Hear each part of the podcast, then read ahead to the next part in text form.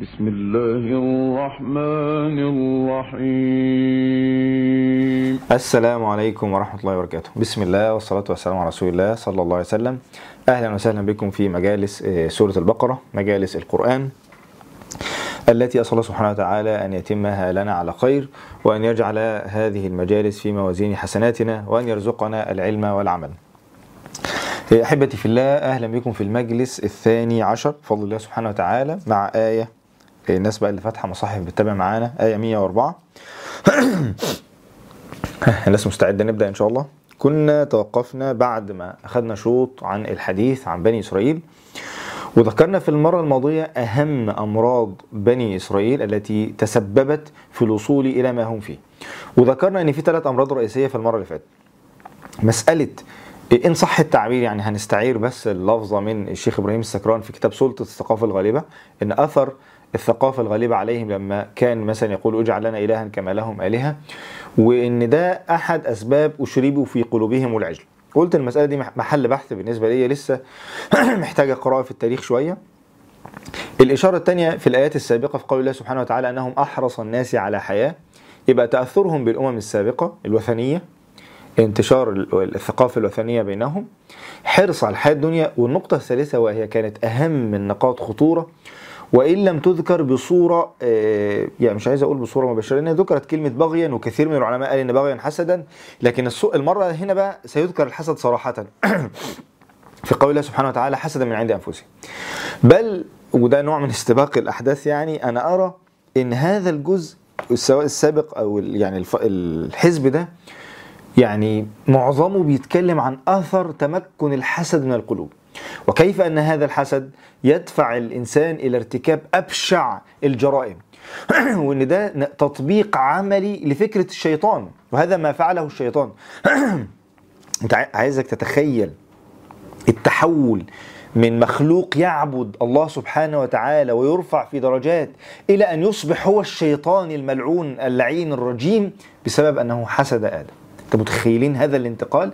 هذا ما حدث مع بني إسرائيل من أمة اصطفاها الله سبحانه وتعالى العالمين. اصطفاهم بما صبروا كما أخبر الله سبحانه وتعالى في سورة الأعراف. وبذلوا بالفعل وضحوا لدين الله سبحانه وتعالى بالرغم من عنادهم مع أنبيائهم ووقوفهم في وجه موسى عليه السلام واعتراضهم وتمردهم التعبير اللي بيحبه فريد الأنصاري تمرد بني إسرائيل وبالرغم من ذلك انقلبوا مرة أخرى على أعقابهم وأعرضوا بعد مجيء بعثة النبي صلى الله عليه وسلم من الأمراض الرئيسية في قلوبهم قضية الحسد وده نشوفه النهارده بإذن الله سبحانه وتعالى. طيب نبدأ بداية مجلس اليوم بداية مختلفة شوية عن بقية السور أو عن. عن ال- ال- الجزء اللي فات كله يعني شوفوا إحنا آية 104 خلاص داخلين بفضل الله على نهاية الجزء ال- الأول تقريبا يعني خلصنا حزب وشويه وفي هنا كلمة لأول مرة تظهر في القرآن. خدوا بالكم السورة سورة البقرة أول سورة في المصحف في ترتيب المصحف. فمن أول سورة البقرة لغاية آية 104 لأول مرة تأتي هذه اللفظة وهذا النداء وهو قول الله سبحانه وتعالى يا أيها الذين آمنوا أنتم متخيلين ال ال يعني متخيلين قيمة النداء لأهل الإيمان؟ يا أيها الذين آمنوا لأول مرة فأكيد ده يعني تخيل كده واحد بيقرأ القرآن لأول مرة هذا نداء يلفت الذهن. لأن أول نداء بيقابل قارئ القرآن لأول مرة يا أيها الناس اعبدوا ربكم. الإسلام وهو الرسالة العالمية فيخاطب الناس أولا يا أيها الناس. والخطاب العالمي بالعبادة والتحدي بالقرآن إن صح تعبير التحدي يعني بالقرآن. خلاص؟ في أول السورة واتكلمنا على الايه دي بفضل الله سبحانه وتعالى. هنا يأتي نداء بعد ذكر جرائم بني إسرائيل خطاب وكان هنا في هذه اللحظة وذكرت ده المرة الماضية بيحدث التفات عن بني إسرائيل. خلاص. هنا بداية الالتفات عنهم كأمة لم ولم ولن يصلحوا لحمل الأمانة. فتجد إن من أول يا أيها الذين آمنوا بسحب البساط من تحت بني إسرائيل حتى في القبلة وده تأهيل مع قضية النسخ اللي هنتكلم عنها إن شاء الله لنزع حتى القبلة منهم ونزع الأمانة وبعد كده تذكير وإذ ابتلى إبراهيم وإبراهيم ربه بكلمات فأتمهن وإن الأمم أمم سيدنا إبراهيم كان في الفرع اللي اسحاق وإسرائيل يعقوب بني إسرائيل ثم الفرع الآخر إسماعيل وذكر بناء إسماعيل مع إبراهيم للكعبة وانتقال الأمانة لأمة النبي صلى الله عليه وسلم وحمل الأمانة.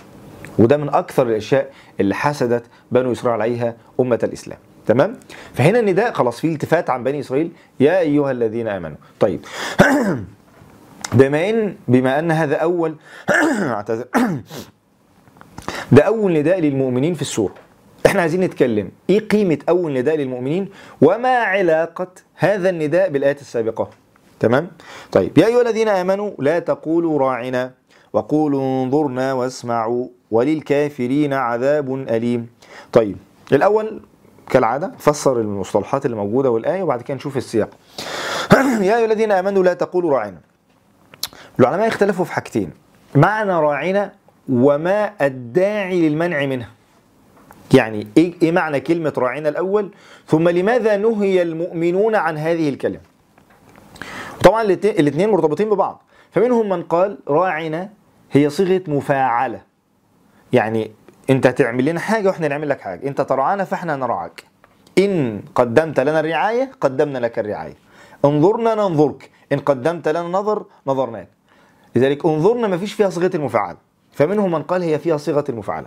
ومنهم من قال هي في قراءة شاذة بالتنوين وهي من الرعونة والجهل. ومنهم من قال هي كلمة عبرية لها معنى سيء عند اليهود ومتقاربة في المعنى متقاربة في اللفظ يعني في مشاكلة لفظية في هذه الكلمة في العربية وهي من المراعاة. فالكلمة في أصل معناها العربي ليس فيها أي إشكال من مخاطبة النبي صلى الله عليه وسلم في هذه الكلمة. ولكن هذه الكلمة لها شبيهة في الكلمة العب... عند اليهود. فكانوا يستعملون نفس الكلمة ليسبوا النبي صلى الله عليه وسلم كما كانوا يحرفون في السلام فكانوا يحرفون في الألفاظ. كما كانوا يقولون للنبي صلى الله عليه وسلم السلام عليكم فكانوا يحرفون في الألفاظ. دي كلها أقوال. طب لماذا نهي عن هذه الكلمة؟ ال ال ال أكثر حد توسع هنا الرازي ذكر ما يقرب من سبع أقوال لمعنى راعنا وكان بيذكر في الضمن لماذا نهي عنه ليه النهي الإمام الطبري بيرى اختار معنى أن راعنا مال إلى هذا القول. ذكر الأقوال كلها كعادته رحمه الله. ومال ان فيها معنى المفاعلة وقال ان هذا ليس فيه أدب مع النبي صلى الله عليه وسلم. وإن النهي موجه إلى المؤمنين بأن هم يتأدبوا ويوقروا النبي صلى الله عليه وسلم. فيكون وده شبه متفق عليه بقى هنا كده إن تكون البداية بخطاب أهل الإيمان في توقير الرسالة. وكأن البداية بهذا الأمر الخطاب للمؤمنين بعد الالتفات عن بني إسرائيل كأن من أهم الأسباب الرئيسية لفسادهم معاملتهم معاملتهم مع معاملتهم مع انبيائهم خد بالك. يعني هم تعاملهم مع سيدنا موسى واذهب أنت وربك ادعو لنا ربك. هذا التعامل السيء كان من أسباب استبدالهم ان الله سبحانه وتعالى استبدل بهم. يبقى اذا البداية الصحيحة في الدخول إلى شريعة الإسلام لأن خلاص التشريعات هتبدأ تيجي في الجزء الثاني إن إحنا الله سبحانه وتعالى نبدأ ناخد التشريعات. قبل نزول التشريعات لابد أن توقر من يأتي إليك بهذه التشريعات من اصطفاه الله سبحانه وتعالى من البشر انبياء فأن توقر هؤلاء الأنبياء فأن توقروا النبي صلى الله عليه وسلم. لا تجعلوا دعاء الرسول بينكم كدعاء بعضكم بعضا. يبقى ده اللي مال إليه الطبري. فتكون المناسبة بين هذه الآية وبين الآيات السابقة لا تفعلوا فعل اليهود مع أنبيائهم من التنقص من الأنبياء. ثم بعد ذلك لأن الأمر بيبدأ بالتنقص وسوء الأدب والاعتراض حتى بلغوا الغاية في القتل والتكفير. خدوا بالكم إحنا آخر حاجة سبنا عليها بني إسرائيل إنهم فريقا كذبوا وفريقا يقتلون وبعد كده كفروا سيدنا سليمان. وما كفر سليمان ولكن الشياطين كفروا. فأنت متخيل بدأ الأمر بالتنقص والاعتراض لما قالوا أتتخذون هزوا؟ تخيلوا بيقولوا النبي من الأنبياء كده؟ يعني في إيه في القصة اللي بتحمل اسم السورة قصة البقرة حتى بلغ الاعتراض على الأنبياء أعلى درجات القتل والتكفير والعياذ بالله. طيب اللي مال إنها كلمة مأخوذة من اليهود مش إن الكلمة عربية لكن فيها صيغة نوع من سوء الأدب ابن كثير لذلك ابن كثير بدأ تفسير الآية قال إيه؟ نهى الله سبحانه وتعالى المؤمنين عن التشبه بهم بالمشركين قولا وعملا. يبقى سي... يبقى ابن كثير التقط معنى التشبه وخطورة أخذ هذه الكلمة من اليهود. خلاص وأنا هتكلم دلوقتي إن شاء الله عن خطورة استيراد هذه المصطلحات من الآخرين. خطورة استيراد مصطلحات حتى لو لها معنى حتى لو ممكن نحملها على معنى قابل إنه يكون معنى عادي. مفيش فيه إشكال. ولكن لها ستظل محل خطورة وسيبين بإذن الله سبحانه وتعالى. دي اجلها أيضا بعض العلماء ربط مش فاكر كان فريد الانصاري قال المعنى ده ولا لأ، بس أنا أول واحد قرأته له كان المهيمي. وبينقل عنه القاسمي كثيرا قال الألفاظ اللي فيها نوع من التلبيس يعني تحتمل معنى الرعونة ومعنى المراعاة أشبه بالسحر فاثر ذلك على المسلمين. والآية جاءت بعد السحر. وكما أن الإيمان هذا كلام المهيمي قال كما أن الإيمان يقتضي ترك السحر فايضا الإيمان يقتضي منكم ترك التلبيس في هذه المصطلحات. فابتعدوا عن أي مصطلح يلبس ويستعمله اليهود. فأثر المصطلحات كالسحر في التأثير. خلاص؟ وهنا الرازي بيقول اليهود كأن يعني كأن معنى الكلام كأن لهم خطة في هدم الإسلام. فبدأوا بمسألة الاعتداء على مقام النبي صلى الله عليه وسلم. ثم الشك والطعن في قضية النسخ ثم الافتئات على الآيات القدرية والآيات التي جاء بها النبي صلى الله عليه وسلم. أم تريدون أن تسألوا رسولكم؟ وإن اليهود هنا بيرتقوا في هدم الإسلام عن طريق بث هذه السموم التي ابتلوا هم بها. تمام؟ طيب نيجي نتكلم عن أثر المصطلحات في تغيير الأفكار وأن لها بالفعل أثر كالسحر. إحنا أحيانا بنستورد مصطلحات وألفاظ من آه، غربية أو شرقية ليست أصيلة عندنا سواء في العربية أو في الإسلام. ثم دخول هذه المصطلحات بيحدث نوع من التغيير. لذلك النبي صلى الله عليه وسلم آه، كان بينهى عن تغيير ألفاظ معينة. وأنا استفدت بده. أظن في تفسير سورة المجادلة في في الصفحة الأولى في سورة المجادلة إن مسألة آه، إن الذين يحادون الله بقايا كان له كلمة قال يضعون حدودا غير التي وضعها الله. فإنك بتضع حدود ومصطلحات غير التي وضعت أنت بتستبدل مصطلح الطلاق بالظهار. ده له خطورة ده مصطلح جاهلي له خطورة. فالنبي صلى الله عليه وسلم كان بينهى عن تسمية العشاء بالعتمة كان بينهى عن تسمية الأشياء معينة حتى العنب بالكرم إن إن حتى لو المعنى قد له محمل لكن ينهى عنه النبي صلى الله عليه وسلم لم- لأثر المصطلح بعد ذلك. خلاص؟ شيخ الاسلام استفاض في المعنى ده في كتابه الماتع اقتضاء الصراط المستقيم مخالفه أصحاب الجحيم إن من من من المخالفة من تمام المخالفة البعد عن هذه المصطلحات الموهمة. لذلك كان شيخ الإسلام له منهج في هذه المصطلحات. بيقول أن هذه المصطلحات مجملة نتبين لا نردها لا نردها بحيث قد نرد حقا ولا نأخذها كما هي بحيث قد نأخذ باطلا. وإن منهج ال- العالم في مثل هذه الألفاظ التحقيق والتدقيق وتفكيك هذا المصطلح لأن المصطلح ملغم. المصطلح بيجي لك زي إن شاء الله لو ربنا أكرمنا ووصلنا إن الصفا والمروة من شعائر الله واتكلمنا على ده ولا تلبسوا الحق بالباطل. وده من فقه أو مش عايز أقول من فقه من دهاء اليهود ومكر اليهود إن بيستطيعوا أن يلبسوا الحق بالباطل. إن هم بيلبسوا الحق بالباطل. لذلك المشركين حطوا الأصنام فوق الصفا والمروة. فحصل نوع من التلبيس بين الحق والباطل. دور العالم أن يفكك الحق عن الباطل ثم يقبل الحق ويرد الباطل. خلاص؟ طبعا من- منهم من يؤثر السلامة ويبتعد عن هذه المصطلحات. فدخول المصطلحات قد يغير بعد ذلك في طريقة التفكير. وده أمر يعني موجود. يعني مثلا لما العلماء يتكلموا في لفظ المعجزة وإيه فكرة الإعجاز وحد الإعجاز؟ لما جه شيخ الإسلام يتكلم وحتى كان في رسالة لشيخ شاكر في الأمر ده ولقيت الكلام ده للفراهي أيضا متأخر. مسألة إن اللفظ ده حديث داخل علينا. ده اللفظ ده ما كانش موجود في في القرون الأولى. ده حادث. ثم لما آه، في في أواخر القرون بدأ يظهر وقعدوا يدرسوا تاريخ المصطلح. لأن القرآن استعمل مصطلح الآية والبينات. وإن المصطلح له حمولة معرفية. المصطلح ده له دلالات له حمولات له تبعات. أدت إلى بعض الإشكالات. أيضا بعض الألفاظ اللي دخلت الكلامية بعض الألفاظ دخلت حتى في العقيدة في وصف الإله. دخل علينا مصطلحات كلامية. هذه المصطلحات غيرت طريقة التفكير في رد وقبول بعض الآيات. مع إن هي مصطلحات وافدة من الفلسفة اليونانية مثلا وتم قبولها وإدخالها وإقحامها داخل ال- التراث الإسلامي ثم أدت إلى تغير في طريقة التفكير. يعني مثلا هنا مثلا وده نوع أيضا من الاستباق لما في نهي عن كلمة راعنا تجد بعد ذلك في الحديث عن النسخ ما ننسخ من آية اليهود بيعترضوا على قضية النسخ لأنهم بيروا أن النسخ بيتعارض كما يدعون يعني مع كمال صفات الإله. ثم بعد ذلك خد بالك أنا عايز بص ركزوا في الثلاث حاجات دول. لا تقولوا راعنا ما ننسخ من آية أم تريدون أن تسألوا رسولكم كما سئل موسى؟ خد بالك من الترتيب ده. راعنا ده استيراد المصطلحات من اليهود. هنا تغير في طريقة التعامل مع الآيات الشرعية والآيات القدرية اتغير بقيت ممكن يقول لك الآية دي نسخة تقعد تقول إيه ده؟ طب مش النسخ ده معناه إن صفة ربنا العلم؟ طب وده مع وده هتكلم في النسخ دلوقتي. بعد كده أنت طريقة تفكيرك أصلا اتغيرت وبدأت تسأل آيات غير الآيات التي أتى بها الش- الش- الشارع. وبدأت تسأل كما كانوا يسألون. إيه ده يعني أنت طريقة تفكيرك اتغيرت؟ وهذا أخطر شيء تفعله الشبهات. إن هي بتغير طريقة تفكير الإنسان للتعامل مع الشريعة. فأصبح بيستقبل أحكام الشريعة بنفسية مختلفة. يعني مثلا أنا أحيانا بيجي لي بعض الإخوة والأخوات يسألوا عندهم في صدورهم حرج من بعض أحكام الشريعة ولا سيما أحكام المرأة. هو اللي حصل إيه؟ اللي حصل إن العقلية والنفسية التي تتلقى الشريعة حدث فيها تغير. فأصبح بيرى إن ده ظلم وده مش عدل وده مش عارف إيه. هو هو مش القضية بس محتاج إجابات على على أفراد هذه الشبهات.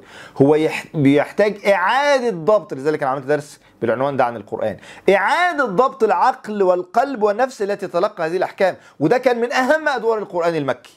من أهم أدوار القرآن المكي هو إعادة تأهيل النفس لقبول الأحكام التشريعية بقمة الاستسلام لله سبحانه وتعالى. تحقيق مفهوم العبودية لله سبحانه وتعالى. الحديث عن الله. لذلك كان ليا درس طويل شوية بعنوان التناول القرآني للأحكام الشرعية. الطلاق نموذجا. إن القرآن لما بيتكلم في قضية حساسة هي كسر للمرأة ب- كما قال النبي صلى الله عليه وسلم قضية الطلاق له طريقة مختلفة. كيف يؤهل النفس لقبول مثل هذه الأحكام؟ فتأهيل النفس لقبول الأحكام الشرعية مهم. وده هنا وإن كان ده تفسيرها خارجي شوية خطورة الخطاب المستفز في الشريعة. حتى لو بيستعمل آيات وأحاديث ده فرض. ما بالك بقى لما كمان هو بيست... بي يعني بيجود كمان من عنده. خطور خطر جدا. تحويل الآيات الشرعية لأداة للمناكفة والاستفزاز واستخراج أسوأ ما عند المخالف. ده مصيبة. الشريعة رحمة للعالمين. سيدنا معاذ صلى بالبقرة وده المفروض يعني نتصور ده شيء طيب. قال إن إن منكم لمنفرين. خطورة تحويل الشرع لوسيلة للاستفزاز والمناكفة وده ذكرته في درس التناول الشرعي التناول القرآني للأحكام التشريعية في قضية الطلاق. آه، أنا اضطريت أسبق الأحداث لأن زي ما قلت راعينا مع النسخ مع أم تريدون أن تسألوا رسولكم فيها ترقي في خطورة إن لن نقف عند المصطلح. المصطلح هيتغير هنستقبل الآيات بطريقة مختلفة. فنبدأ وده عجيب جدا. تيجي تقرأ في بعض ال- المتكلمين مثلا تلاقي مستشكل آيات كتيرة الصحابة ما استشكلوهاش. لم يستشكلها الصحابة. خير الناس وخير الأذهان وخير القلوب وخير العقول. لم يستشكلوا هذه الآيات. القضية كانت عندهم بسيطة واضحة. فالعقل الفطري العربي أصبح بيتغير. أصابته بعض العجمة من من دخول هذه المصطلحات. بلا- بالخطاب لأهل الإيمان. نداء يا أيها الذين آمنوا لا تقولوا راعنا. ده أمر مهم وله دلالة عظيمة. وأيضا من الاستفاض في ال أول نداء لأهل الإيمان هنا فريد الأنصاري عليه رحمه الله. يا أيها الذين آمنوا لا تقولوا راعنا. قلنا المناسبات إما قضية السحر أو قضية احترام الأنبياء أو قضية التشبه. وإن بداية الفتنة من استيراد المصطلحات فهي لها أثر كالسحر. أظن أنا برضو قلت لكم إن الرازي هنا قال إن بدأت الآيات ببيان طرق طعن اليهود المعاصرين في الدين وإن الآيات السابقة كانت بتتكلم في طرق تعامل اليهود والأجداد والآباء مع الشرائع السابقة والآن طريقة تعامل اليهود مع المعاصرين مع شريعة الإسلام. يا أيها الذين آمنوا لا تقولوا راعنا هنا الشرع جاء ببديل. لما قال لك اترك اللفظ ده استعمل هذا اللفظ أكثر امانا وسلامه. لذلك إيه، في ألفاظ الأولى نتجنبها. بتدخلنا في خلافات كتير الأولى نتجنبها. لا تقولوا راعنا وقولوا انظرنا. تطلب منه. هل هنا من الانتظار أو من النظر؟ بعض المتأخرين رجح إن هي من النظر مش من الانتظار. والنظر هنا في معنى الرعاية لكن هنا مفيش وزن المفاعلة. انظرنا واسمعوا ده أمر تاني للمؤمنين. اسمعوا هنا بمعنى آه، قال جمع بمعنى واطيعوا وإن دي كانت مشكلة بني إسرائيل هم بيقولوا سمعنا وعصينا. فهم فهم بيعترفوا دايما إن هم سمعوا. فواسمعوا هنا مش معناها سمعنا بتاعتهم. يعني سمعنا بتاعتهم يعني لا يعني لا يتبعها عمل. فهنا معنى واسمعوا اللي من محاور سورة البقرة اللي هي في ختم بها السورة سمعنا وأطعنا. فمن المشاكل الأساسية عند بني إسرائيل قضية الاستسلام. لذلك هنا ربنا يقول في الآيات اللي معانا بلى من أسلم وجهه لله وهو محسن. دي مشكلة كبيرة عند بني إسرائيل قضية الاستسلام. واسمعوا وللكافرين عذاب أليم. بعض المفسرين أشار في هنا في الايه ديت الكافرين وبعد كده ومن يكفر بالإيمان إن إن الأمر قد يصل والعياذ بالله إلى الكفر. أن تحبط اعمالكم وأنتم لا تشعرون. التعدي على مقام النبوة وسوء الأدب قد يفضي بالإنسان والعياذ بالله إلى إلى الكفر. فخطورة ال- يعني أهمية مراعاة الأدب مع النبي صلى الله عليه وسلم والحديث عنه صلى الله عليه وسلم. ثم جاءت الآية بعد ذلك بالتعليل. لماذا؟ آه، لا نأخذ منهم راعنا. لماذا لا نأخذ منهم هذه المصطلحات؟ فيقول الله سبحانه وتعالى وهو أعلم بعباده سبحانه وتعالى ما يود الذين كفروا من أهل الكتاب ولا المشركين أن ينزل عليكم من خير؟ ولا أي يعني أي خير ولا أبسط خير. يعني هنا العموم لا يريدون أي خير أن ينزل عليكم. ما يود الذين كفروا من أهل الكتاب والمشركين أن ينزل عليكم من خير من ربكم. لكن الله سبحانه وتعالى يفعل ما يشاء والله يختص برحمته ما يشاء. من يشاء. هنا قيل بالوحي أو النبوة آه، والشريعة والله يختص برحمته ما يشاء والله ذو الفضل العظيم. فكما قال ربنا سبحانه وتعالى في سورة الأنعام الله أعلم حيث يجعل رسالته.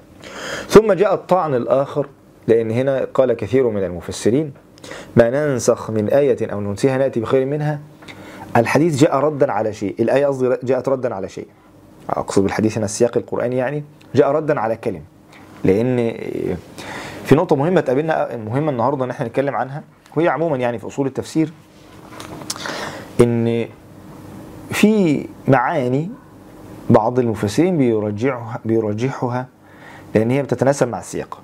هذا المعنى اللي إحنا بنرجحه أو المفسر يعني بيرجحه عشان السياق لا يمنع إن الآية قد يكون لها معنى آخر واستدلال آخر على حكم آخر. وهيجي لنا كذا أظن كذا مثال معنا النهارده.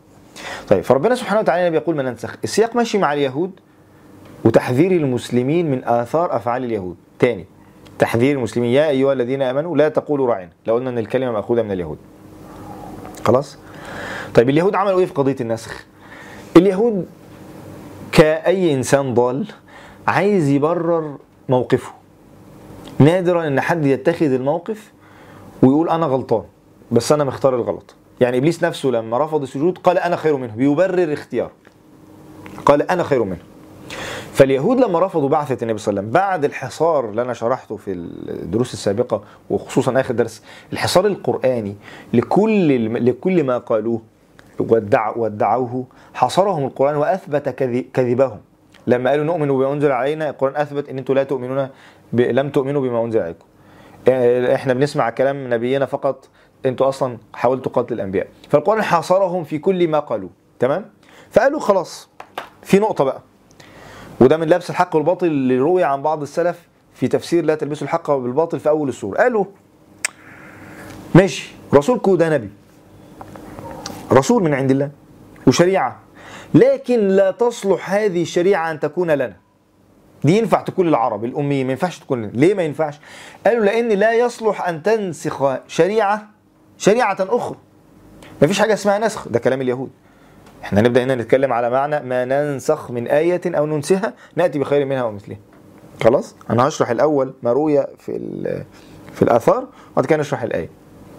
فقالوا ما ينفعش شريعتنا تنسخ. ليه ما ينفعش شريعتك تنسخ؟ قالوا لأن لو شريعتنا تنسخ معنى كده هما بيقولوا كأن معنى كلامهم يعني أنا بلخص كلامهم. تعالى الله عما تقولون. اليهود بقى لما يعملوا نفسهم بيعظموا ربنا. تعالى الله عما يقولون. لو هناك نسخ معنى ذلك أن الله سبحانه وتعالى يشرع, يشرع يشرع تشريعا ثم يتبين له أن هذا التشريع لا يصلح أو هذه الشريعة لا تصلح فكأنه شيء بيسموه البداء. البداء يعني بدا له من بعد ما لم يكن يعلم. وده اتهام لله سبحانه وتعالى حاشاه سبحانه وتعالى بالجهل فظهر مصطلح اسمه البداء فقالوا إن النسخ يستلزم البداء على الله سبحانه وتعالى. ونحن ننكر أن نصف الله سبحانه وتعالى بذلك ولذلك نحن ننكر النسخ. شوف شوف مدخل اليهود. يبقى اليهود قالوا لا مش مستحيل شريعتنا تكون نسخت لأن النسخ يستلزم اتهام الله بالنقص ونحن ننزه الله عن النقص لذلك شريعتنا شريعتنا تنسخ. العجيب إن شريعتهم فيها نسخ. يعني شريعتهم نفسها نسخت أحكام من أيام سيدنا نوح وأحكام من أيام سيدنا آدم. شريعتهم نفسها في التوراة ده العجيب. وإن في أحكام كانت موجودة سابقة هي نسختها. لكن هو كده هو دايما نؤمن وما انزل علينا ويكفرون بما وراءه. خلاص؟ لذلك تجد إن الآيات لما أثبتت النسخ هنا ما ننسخ من آية أو لسه هفسر الآية والخلاف الطويل اللي بين المفسرين. دي عايزة درس لوحدها. لكن أنا بتكلم على السياق. الآيات هنا لأنها في السياق رد على اليهود. وإن اليهود بيتهموا أو بيدافعوا عن نفسهم وبيقولوا إن النسخ يستلزم النقص في صفات الله تجد إن الآيات ختمت بإثبات الكمال لله. ما ننسخ من آية أو ننسيها نأتي بخير منها ومثلها ألم تعلم أن الله على كل شيء قدير؟ ألم تعلم أن الله له ملك السماوات والأرض وما لكم من دون الله من ولي ولا نصير؟ يبقى هذا التقرير والاستنكار لهم ده معنى إن كانوا بينكروا صفة من صفات الله سبحانه وتعالى. فالآية بتثبت النسخ وتثبت أنه لا يتعارض مع كمال صفات الله سبحانه وتعالى فهو على كل شيء قدير وهو له ملك السماوات والأرض يفعل في ملكه ما يشاء ويحكم في ملكه ما يشاء سبحانه وتعالى. وما تدعون من تناقض النسخ مع كمال صفات الله هو وهم في طريقة تفكيركم أو اتباع للهوى وحسد. تاني ما تدعون أنه يتناقض وكل مدع لأن أحكام الشريعة تتناقض مع مصالح البشر أو مع كذا أو مع كذا هو جاهل في أحكام الله أو متبع لهواه.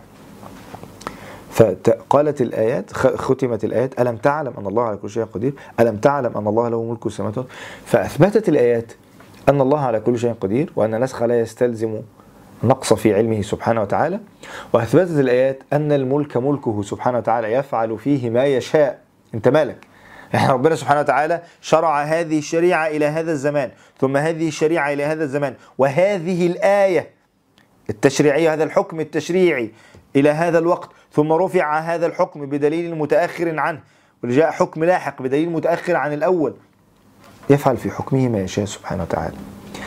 ده ده غير إحنا لسه يعني الفقهاء بيتكلموا في الحكمة والتعليل لذلك وأن وأفعال الله وأفعال الله سبحانه وتعالى ولا سيما شيخ الإسلام لا تخلو من حكمة ويبين الحكم في هذا الأمر. ده مبحث تاني. لذلك ابن عاشور قال لفتة جميلة هنا قال إيه؟ كان ممكن الإجابة أن كل حكم منسوخ تأتي هذه الآيات ببيان حكمته؟ تاني ركزوا معايا في المعنى اللي كان ابن عاشور عايز يقوله. ابن عاشور بيقول إيه؟ كان ممكن هنا ربنا يبين الحكمة من نسخ شريعة اليهود بشريعة الإسلام ويبين الحكمة من نسخ كل حكم بحكم آخر. ولكن اكتفت الآيات بالإجابة المجملة وهذا ما يصلح مع عموم الناس. المجملات هذه تصلح مع عموم الناس. أما الدخول في دقائق التفاصيل لا يصلح لكثير من الناس. ده ده ملخص أو معنى كلام. أستفيد في- باللقطه ديت في إيه؟ في النقاش مع الشبهات وده الواحد بيشوفه كتير إن مهم قبل الدخول في النقاش مع تفاصيل الشبهات التي يسألها لك السائل أن تؤصل الأصول أن تثبت أن لهذا الكون خالقا الها مبدعا حكيم. الله سبحانه وتعالى هو الحكيم القدير من من الاستدلال بآياته سبحانه وتعالى.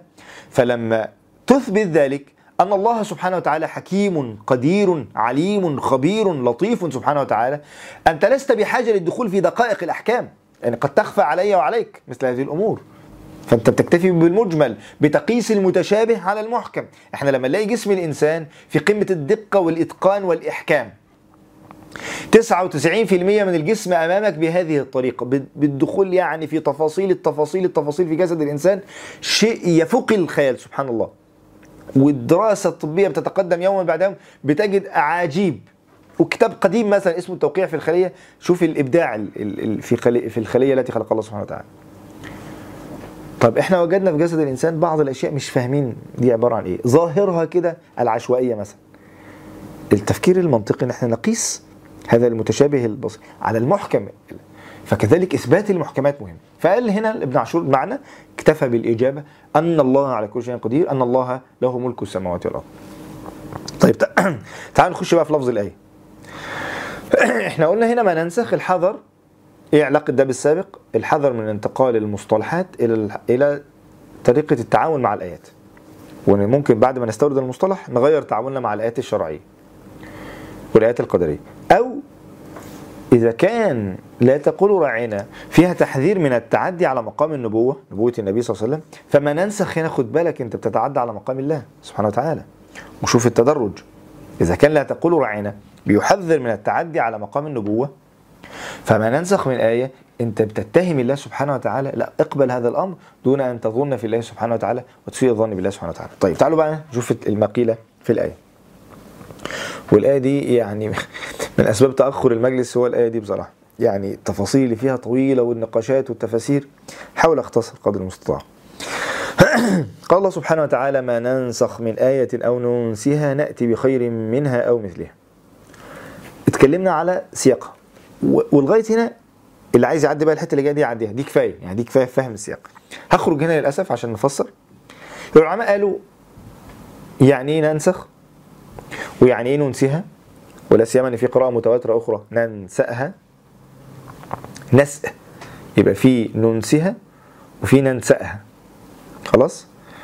يبقى ما ننسخ من آية أو ننسها هنتكلم إن شاء الله معنى النسخ ومعنى النسيان. إن الله سبحانه وتعالى ينسي ما ننسيها أو الإنساء التغيير ال- التأخير ويعني إيه خير منها أو مثلها؟ دول الثلاث محطات اللي استفاض فيها المفسرون كثيرا. المعنى الأول نسخ اتكلموا في معناه اللغوي وهل إزالة ولا نقل شيء من مكان ولا والنسخة وده ده الأصل ولا الفرق؟ اتكلموا كلام طويل لكن الخلاصة إيه إيه يعني المعنى النسخ اللي استقر عند المتأخرين أصبح مفهوم. المتقدمين كانوا بيستعملوا نسخ مصطلح موسع شوية. التعميم الخصوص من العام أو التقييد كانوا بيستعملوا بعض هذه المصطلحات. لذلك استقر خلاص عند الفقهاء إن النسخ لا يكون إلا في الأحكام الشرعية وإن هو رفع حكم سابق خلاص بحكم شرعي بدليل لاحق عليه. واختلفوا بقى اختلافات طويلة والح- ورفع الحكم ده ده ما هتلاقوه في كتب أصول الفقه. هل لازم إلى بدل ولا إلى غير بدل؟ وهل إلى أخف ولا أثقل؟ وإيه هي الأحكام؟ وهتكلم دلوقتي على مسألة النسخ في القرآن. خلاص؟ فقالوا نسخ. ما ننسخ من آية. الأول أنا آسف قبل ما أتكلم في النسخ كلمة آية يعني إيه؟ فكتير من المفسرين قال الايه اللي هي آية القرآن. معنى ننسخ من آية القرآن. بعض المفسرين خصوصا المتأخرين يعني. قال لا هنا الآية اللي هي آية النبي المعجزة اللي, اللي بقى المتأخرين بيسموها معجزة. وقالوا إن معنى الآية ما ننسخ من آية سابقة سواء معجزة حسية تصبح معجزة معنوية زي القرآن أو ما ننسخ من آية التوراة كانت آية لموسى عليه السلام أو الآيات الشرعية مش مش المعجزة لأن آياته الثانية كانت العصا إيه، وغيرها. فنسخ التوراة بالقرآن فهنا آية مقصود بها إيه؟ واللي حمل بعض المتأخرين على ذلك إنه كان بيميل لإنكار النسخ في القرآن. بعض المعاصرين أنكر وجود النسخ في القرآن، وده مروي عن أبو مسلم الأصفهاني وغيره وبعضهم حرر إن الخلاف لفظي أيا كان يعني وقال لأن هو بيقول يجوز عقلا لكن لم يقع شرعا. لكن الخلاصة من التفاصيل دي إن أيضا أثر الضغط الشبهات على بعض المعاصرين خلاه ينكر النسخ. ولم يكن الدافع لديه من إنكار النسخ البحث العلمي المجرد في كل آية. يعني مش بحث كل آية قيل فيها بالنسخ فوصل إن هذه الآية لم تنسخ لا. هو نوع من الضغط. إن قالوا له إيه ده؟ النسخ عندكم أنتوا القرآن فيه أحكام موجودة ولا يعمل بها. طب إيه لازمتها؟ ملهاش حكمة. وإيه قيمة؟ وهذا ضغط. لا مفيش نسخ في القرآن. وده بعض المتأخرين يعني آه، ده رايي الشخصي يعني تاثر بهذه الشبهة فأنكر النسخ في القرآن. خلاص؟ طيب قالوا النسخ هنا معناه إيه، إيه، الأول آية خلاص قلنا منهم من قال ذلك لذلك مثلا القاسمي وأنا رأي و- وأنا الإمام القاسمي من أجمل التفاسير لكن القاسمي في بعض الأماكن في التفسير تأثر بمحمد عبده. تأثر بمحمد عبده. محمد عبده مدرسة فعلا ومحتاج يدرس أثر إيه، محمد عبده في التفسير يعني انتقل كلامه طبعا عن طريق رشيد رضا وانتقل وتسرب لبعض المدارس وله كلام إيه، بديع وله كلام خاطئ تماما. ف... وتحرير أصلا مذهب القاسمي في النسخ يحتاج إلى حل بحث يعني. يعني حتى هو في آه، اللي هي واذا بدلنا آية مكان آية والله أعلم بما ينزل قالوا إنما أنت مفتر آية النحل. هو هناك أيضا بيرى إن هي تبديل آية حسية بآية معنوية وبدأ بهذا القول. وكنت قرأت حتى أن بعض النساخ لتفسير القاسمي استشكل هذا ال- القول أقوال القاسمي في النسخ. خلاص؟ وفي كلام كتير في هل النسخ القاسمي فيها نقص في الحتة دي ولا ايا كان يعني. الخلاصة؟ ده الكلام في آية. طب تعالوا ننسخ. في ناس قالوا ننسخ؟ هنفسر بقى الفاظ الآية. إن ازاله إزالة الحكم مع بقاء الآية. إزالة الحكم مع بقاء الآية. خلاص؟ فقالوا إن ننسخ ترفع إزالة لكن تبقى التلاوة. بعضهم قال لا. طب اللي اختار الأول قال إن ننسخ معناها إن الحكم يتشال وتظل بعض الآيات زي ما عندنا بعض الآيات في القرآن نسخت حكما. ماشي؟ زي آية حبس الزاني والزانية في سورة النساء أو آيات في بعض الأحكام في سورة البقرة إن شاء الله ما تجيلنا وغيرها من الآيات اللي فيها خلاف. فنسخ الحكم لكن بقيت التلاوة. فقالوا النسخ هنا رفع الحكم. أما النسيان ما ننسخ من آية أو ننسها كله اترفع الحكم والتلاوة. فنسيت تماما. تمام؟ عشان يوازن بين ننسخ وننسها فننسخ رفع الحكم وبقاء التلاوة وننسها رفع الحكم والتلاوة. تمام؟ بعضهم قال لا. ننسها نسيت الآية ما عادتش موجودة والحكم باق زي الرجم. اتشالت الآية لكن الحكم باقي. كان في آية كذا. أما النسخ العكس. يعني قالوا إن ال- ال- الإنساء إن الحكم إن الآية لم تعد موجودة والحكم باقي. أما هنا أن الحكم باق والآية موجودة. عشان برضو عايز يقول إيه ما هو طالما قال ننسخ يبقى غير ننسها و- وربنا قال على الاثنين نأتي بخير منها أو مثلها. فواضح إن ننسها لها علاقة بقضية النسخ. خلاص؟ طيب يبقى النسخ والخلاف هنا يعني لن يكون مؤثرا. يعني اللي درسوا النسخ في أصول فقه ده مش هيؤثر قوي لكن إحنا عشان بنفسر فإحنا واقفين مع الكلام. طيب خلصنا ننسخ وخلصنا آية. تعالوا نشوف ننسيها بقى أو ننساها. نسيان ولا النسخ التأخير؟ اللي قال النسيان قال إن الله سبحانه وتعالى ينسي النبي صلى الله عليه وسلم والصحابه هذه الآيات. والطبري قال ليه في ناس مستشكلة الأمر ده؟ يعني في ناس استشكلوا وحتى من المتقدمين ومن المتأخرين. ابن عاشور مستشكل الأمر ده. قال لا لا مفيش حاجة اسمها ده لا يعقل. الطبري بيقول ليه لا يعقل؟ موجود عادي وربنا قال إلا سنقرئك فلا تنسى إلا ما شاء الله. استثنى ذلك. وإن في بعض الآثار. التانيين قالوا لا الآثار دي كلها ضعيفة وده مش معناها إلا ما شاء الله معناها. والأمر فعلا عقلا لا أرى مانع من وقوعه. ولا سيما وجود بعض الآثار ذكرها الطبري وذكرها ابن كثير. فقالوا المعنى الأول لنن... ركزوا بقى معايا معلش. إحنا قلنا ننسخ وننسها خلصنا ننسخ القولين اللي فيها. نيجي ننسها الكلمة دي قالوا قرأت ننسها نسيان أو النس الترك الت... التأخير. النسء بمعنى التأخير. خلاص؟ النسيئة. يبقى النسء التأخير والنسيان. قالوا النسيان فيها معنيين. معلش ركزوا معايا تاني. يبقى النسخ وننسها ننسها قرأت بالنسيان وبالنسخ النسيان فيها معنيين. النسيان المعروف إن الصح... النبي صلى الله عليه وسلم والصحابة ينسوا الآية فالآية تتنسى اتشالت. وإن كان في صور طويلة ونسيت. وقالوا ده لا مانع من وقوعه. أو أيضا النسيان يأتي بمعنى الترك أن الآية تركت. وجم عند ترك دي قالوا يعني إيه تركت؟ فبعض الورد عن السلف أن تركت لم ينسخ. فما ننسخ من آية أو نتر أو نتركها لا ننسخ. طب إزاي نتركها لا ننسخها؟ نأتي بخير منها ومثلها. قالوا خلاص يبقى نأتي بخير منها ومثلها دي على النسخ مش على الثابت فمعنى الآية عندهم ما نغير من حكم آية أو نترك هذه الآيات كما كانت نأتي بخير مما غيرناها أو مثلها. خلاص؟ كان شيخ الإسلام رفض القول ده. بس موجود يعني. خلصنا القولين اللي في النسيان. نيجي عند النسء نيجي عند قضية النسء اللي هو التأخير. مسألة الإنساء. التأخير. كثير من العلماء قال ننسأها نؤخرها. أي لا ننسخها الآن. أو نتركها لا ننزلها. فما ننسخ من آية إن ربنا سبحانه وتعالى تكون في آيات عندنا تتشال. أو ننسأ نؤخر إنزال الآية. كان في آية وحكم هينزل. لا ربنا أخر إنزاله أو أخر النسخ إن في حكم كان هينسخ ربنا أخر هذا النسخ. خلاص؟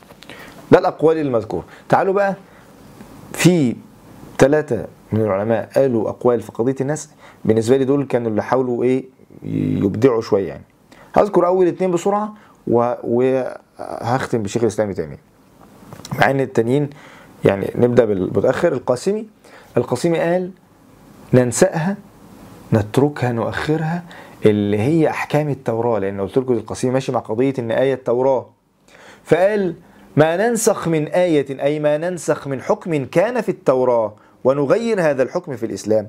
أو نترك بعض أحكام التوراة كما هي في الإسلام. بعض بعضهم قال ده فرار من إثبات النسخ في القرآن. وبعضهم قال لأ. المهم معنى الآية عنده ما ننسخ من أحكام ولأن ده ماشي مع السياق ما ننسخ من أحكام كانت في التوراة. فنأتي بأحكام مغيرة في القرآن وهذا حادث. أو نترك أحكام كانت موجودة في التوراة ونبقيها كما هي في الإسلام وهذا موجود. نأتي بخير منها ومثلها ده رأي القاسم.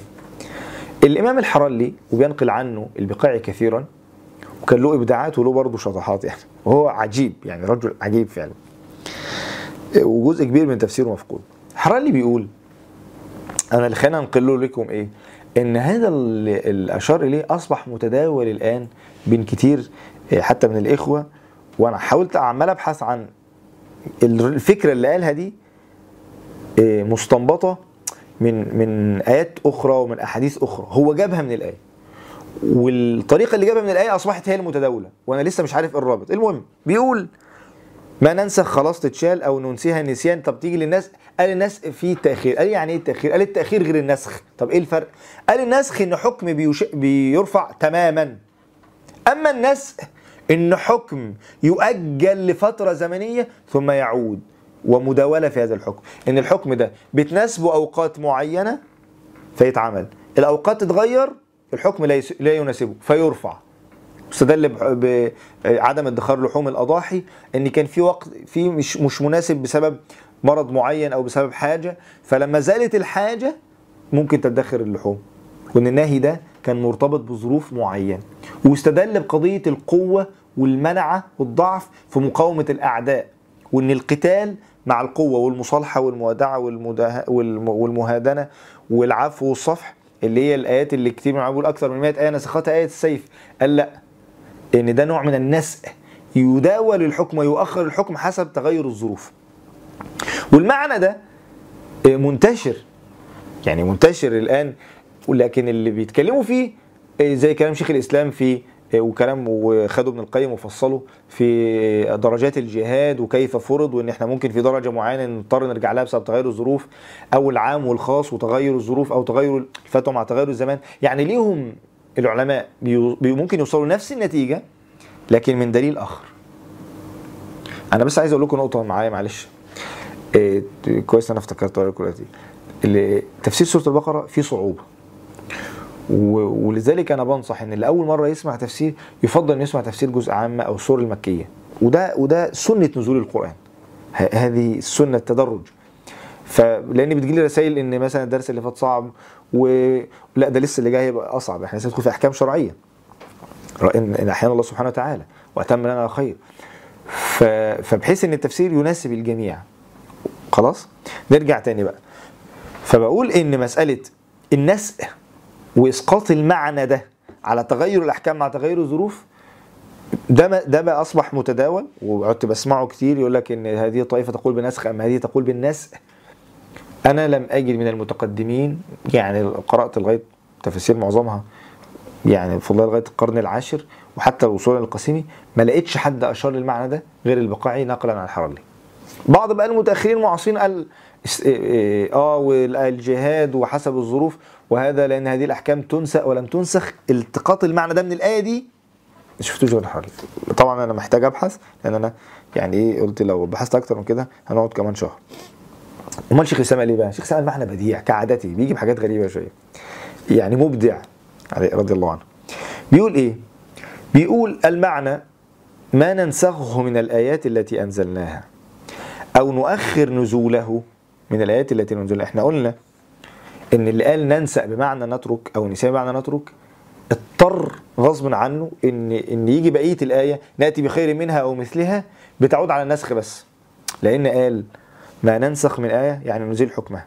أو نتركها أو نؤخرها نأتي بخير منها إزاي؟ طب ما هي إحنا أخرناها أو تركناها هنيجي بخير منها إزاي؟ فقال نأتي بخير منها على النسخ بس؟ شيخ الإسلام لا الآية على ظاهرها ما ننسخ من آية. أو ننسأها نؤخرها نأتي بخير منها أو مثلها. طب ننسخ فهمنها يعني شيخ الإسلام خلاص إحنا فاهمين. يعني أنت بتكلم شيخ الإسلام فهمني كده.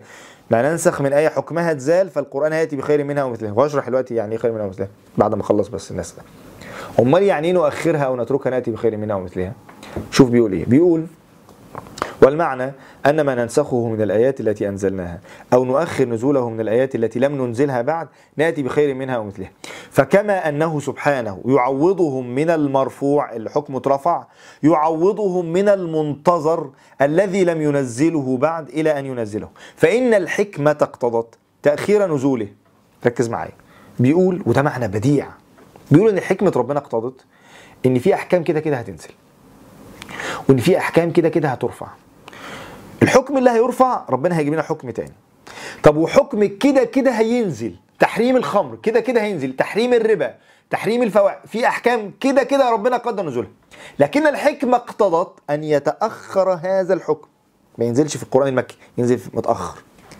فلما أخر الله لحكمته تن تنزيل هذا الحكم أنزل آيات أخرى قبل هذا الحكم خير من هذه الآيات. وكأنها دي من الجدعنة بقى من عندي. وكأنها تأهيل لهذه الآيات. يعني كأن جزء كبير من القرآن المكي نزل قبل أحكام القرآن المدني وهو خير من الأحكام. وده نص بقى كلام شيخ الإسلام هقرأه لكم دلوقتي. واضح الفكرة المحورية أو المعنى اللي شيخ الإسلام بيقوله؟ تاني بيقول الحكمة اقتضت تأخير نزوله يعني حكم الربا. الخمر إن يتأخر. فيعوضهم الله سبحانه وتعالى بمثله أو خير منه في الوقت إلى أن يجيء حكم اللي هو التحريم دوت. وقال آه، فإن قيل هذا يلزم فيما أخره فلم ينزله فإن له بدلا. يعني ترجعوا بقى مجلد 17 بيقول إيه؟ وقد تضمن هذا أن كل ما أخر نزوله لابد أن ينزل قبله ما هو مثله أو خير منه. وهذا هو الواقع. فإن الذي تقدم من القرآن نزوله لم ينسخ كثير منه خير مما تأخر نزوله. كالآيات المكية فإن فيها التوحيد والنبوة والمعاد وأصول الشرائع ما هو أفضل من تفاصيل الشرائع كمسائل الربا والنكاح والطلاق وغير ذلك. فهذا الذي أخره الله مثل آية الربا فإنها من أواخر ما نزل من القرآن أو أواخر وآيات العدة والحيض ونحو ذلك قد أنزل الله قبلها ما هو خير منه من الآيات فيها الشرائع كسورة الأنعام وسورة ياسين وما فيها من أصول الدين. يبقى المعنى اللي عايز يقوله شيخ الإسلام إن حكمة ربنا اقتضت تأخير بعض الأحكام. ثم من حكمة الله إن المساحة دي مش هتكون فاضية من الزمان نزلت آيات خير من هذه الأحكام. فأنا فرعت بقى على المعنى ده قد تكون هذه الآيات تأهيل لقبول الأحكام استنادا إلى حديث البخاري حديث أمنا عائشة أول ما نزل من القرآن المفصل فيه ذكر الجنة والنار ثم نزل بعد ذلك النهي. مع أن الواقع الواقع المكي يقتضي النهي عن هذه الفواحش. فأخر النهي عن الفواحش لكن لن يتركوا بدون وحي في هذه المسافة فنزل هذا الوحي. أنا طولت في الحتة دي دي فقه الدعوة. تيجي تشتغل في الدعوة. واقع مليء بالفحش مليء بالفساد. إيه القضية المشهورة قضايا أحكام المرأة والنسوية. كيف تواجه هذا الفساد والمجتمع؟ كيف تواجهه؟ البداية بهذه الأحكام هو نوع من الصدام مع النفس تسجع النفس ترفض الحكم. لابد من طب هنتركهم من غير خطاب ديني؟ يعني مش هنوجه لهم خطاب؟ يعني طب دلوقتي الواقع المكي فيه فواحش وفيه فساد. القرآن هيتركهم من غير خطاب؟ لا نزل ما هو خير منه كمقدمة لهذه الأحكام. واضح؟ نأتي بخير منها ومثلها. إن الله على كل شيء قدير. إن بخير منها ومثلها. بعض العلماء برضو استشكل. خدوا بالكم لما تلاقي العلماء بيطولوا في حتة يبقى في حد استشكل في استشكال ونشأت شبهة فلا بد ان يردوا. خير منها هل القرآن بيتفاضل ولا لأ؟ كتير متكلمين قال لأ. وشيخ الإسلام قال إيه المشكلة؟ ده عندنا آيات واستفاض. شيخ الإسلام بيبقى بيتكلم أصلا. كل ده كان بيشرح النسخ وما ننسخ. وخير منها كل ده كان بيشرح سورة الإخلاص. يعني هو كان بيشرح كل واحد وبعدين طلع في النسخ وبعدين طلع في خير منها وطلع طلع له بيطلع 50 صفحة كده 20 صفحة كده. عادي فاللي بيقرأ شيخ الإسلام لازم يبقى صاحي شوية. آه طيب بعيدا عن الخيرية قالوا هو خير منها أو مثلها؟ إزاي؟ وفي أحكام بتبقى ليس كل نسخ لا أخف منها. يعني مش كله مثلا كان حكم صعب وبعدين خفف. كانت كفارة صعبة وبعدين خففت. لا ده أحيانا الحكم إلى أثقل. يعني كان الفرض صيام عاشوراء بقى صيام شهر. على قول إن الصلاة فرضت اولا ركعتين ثم بعد ذلك أصبحت اربعا في الحضر على القول ده ده الصلاة زادت والصيام زاد. فقالوا إزاي؟ ليس كل النسخ إلى حكم أخف. فلذلك الطبري قال خير منها في الدنيا أو في الآخرة. ما هو الأثقل ده ثوابه أعلى. فقال الضابط خير منها في الدنيا أو في الآخرة. ألم تعلم أن الله على كل شيء قدير؟ ألم تعلم أن الله له ملك السماوات والأرض وما لكم من دون الله من ولي ولا نصير؟ البحث عن تشريع آخر مدمر تفقد ولاية الله. التفكير مع الشريعة بهذه الطريقة الانتقائية تفقد ولاية الله سبحانه وتعالى. الاستسلام يكسبك ولاية الله سبحانه وتعالى. ألم تعلم أن الله له ملك السماوات والأرض؟ تحذير وما لكم من دون الله من ولي ولا نصير. طبري شايف إن الآيات دي ماشية؟ في السياق بتخاطب المؤمنين للتحذير من اليهود. الرازي شايف إن الايات دي بتخاطب اليهود. وأنا مستغرب إن هو بيقول إن كأن القول اللي بخطاب المؤمنين ده قول شاذ ونسبه للمعتزل. لا ده الطبري وابن كثير بيرون إن الخطاب هنا ماشي. يعني أم تريدون أن تسألوا؟ كتير مفسرين قال ده خطاب للمؤمنين. الرازي بيقول لا ده خطاب لليهود. الطبري وابن كثير والقاسم والمتاخر قال لا ده خطاب للمسلمين. فخد بالك من التحذير. وما لكم من دون الله من ولي نصير أم تريدون أن تسألوا رسولكم كما سئل موسى من قبل؟ ومن يتبدل الكفر بالإيمان فقد ضل سواء السبيل. الأول لفظة راعنا بعد كده ممكن يحصل اعتراض على النسخ وده قد كان فيها أمة النبي صلى الله عليه وسلم. كل ما حذرنا منه من بني إسرائيل وقع بعض أمة النبي صلى الله عليه وسلم فيه. وهذا مصداق قول نبينا صلى الله عليه وسلم. لذلك كتير مفسرين بيجي عند بعض الآيات ويقول وهذا وقع في أمة النبي صلى الله عليه وسلم. لا يعلمون الكتاب إلا مني. قال بعض المفسرين وهذا وقع في أمة النبي صلى الله عليه وسلم. عند آية وقالت اليهود ليست النصارى شيء وقالت النصارى قالوا هذا وقع في أمة النبي صلى الله عليه وسلم. نسأل الله السلام. أم تريدون أن تسألوا رسولكم كما سئل موسى من قبل؟ هو إيه اللي سئل موسى من قبل؟ بعضهم قال السؤال للجدل وليس للعمل. بعضهم قال السؤال المعجزات الحسية المتكررة. بعضهم قال التعنت. أرنا الله جهرة خلاص؟ كل هذا يصدق. إياكم أن تتلبسوا بهذه العقلية. وبي أنا أنا أنا دايما كان كنت وأنا عمال أحضر عمال أكتب إيه؟ التحذير من العقلية اليهودية. التحذير من العقلية اليهودية في التعامل مع المصطلحات. التحذير من العقلية اليهودية في التعامل مع الآيات. التحذير من العقلية اليهودية في التعامل مع الشريعة ككل. فوجئت القرآن بيستعمل مصطلح تشابهت قلوبه. وإن لفظ القلب أهم إن القلوب بتتغير. كثرة الاحتكاك بالثقافات الأخرى بدون مناعة القلب بيتغير. القلب مفهومه الواسع القلب اللي بيفقه زي ما بتعبير القرآن لا يفقهون به القلب اللي بيتلقى المعلومات والفقه ده ومع المواعظ بيتغير فأصبح لا يستطيع أن يتلقى التشريعات فهو بيحتاج إعادة ضبط. وده, وده قيمة القرآن المكي لذلك هو أكبر من القرآن المدني. فربنا بيحذر من هذا التغير. أم تريدون أن تسألوا رسولكم كما سئل موسى من قبل؟ تحذير نهاية الكفر. ومن يتبدل الكفر بالإيمان فقد ضل سواء السبيل. الطريق المنتصف سواء المنتصف. هتبتعد عن منتصف الطريق تضل. لأن يعني في الأول اهدنا الصراط المستقيم. اللي ضلوا عن سواء السبيل اليهود والنصارى. المغضوب عليهم الضالين فالتحذير ان إن التفكير ده هيوديك ناحية اليهود. في تفكير تاني هيوديك ناحية النصارى هيجي لنا دلوقتي. قالوا اتخذ الله ولدا. خلاص؟ ثم قال الله سبحانه وتعالى بيان المرض الرئيسي ود كثير من أهل الكتاب لو يردونكم من بعد إيمانكم كفارا. ربنا حذرك ومن يتبدل الكفر ب... ومن يتبدل الكفر بالإيمان. هو بيقول لك ربنا سبحانه وتعالى بيقول لك هم يريدون هذه النهاية. هو مش عايزك بس راعينا مش عايزك تاخد راعينا. زي الشيطان هو أنت فاكر إن الشيطان عايزك تعمل معصية؟ الشيطان يريد أن تقف أمام التشريعات وأمام الأقدار. وأن تعترض. الشيطان عايز يوصل بيك إلى ما وصل إليه.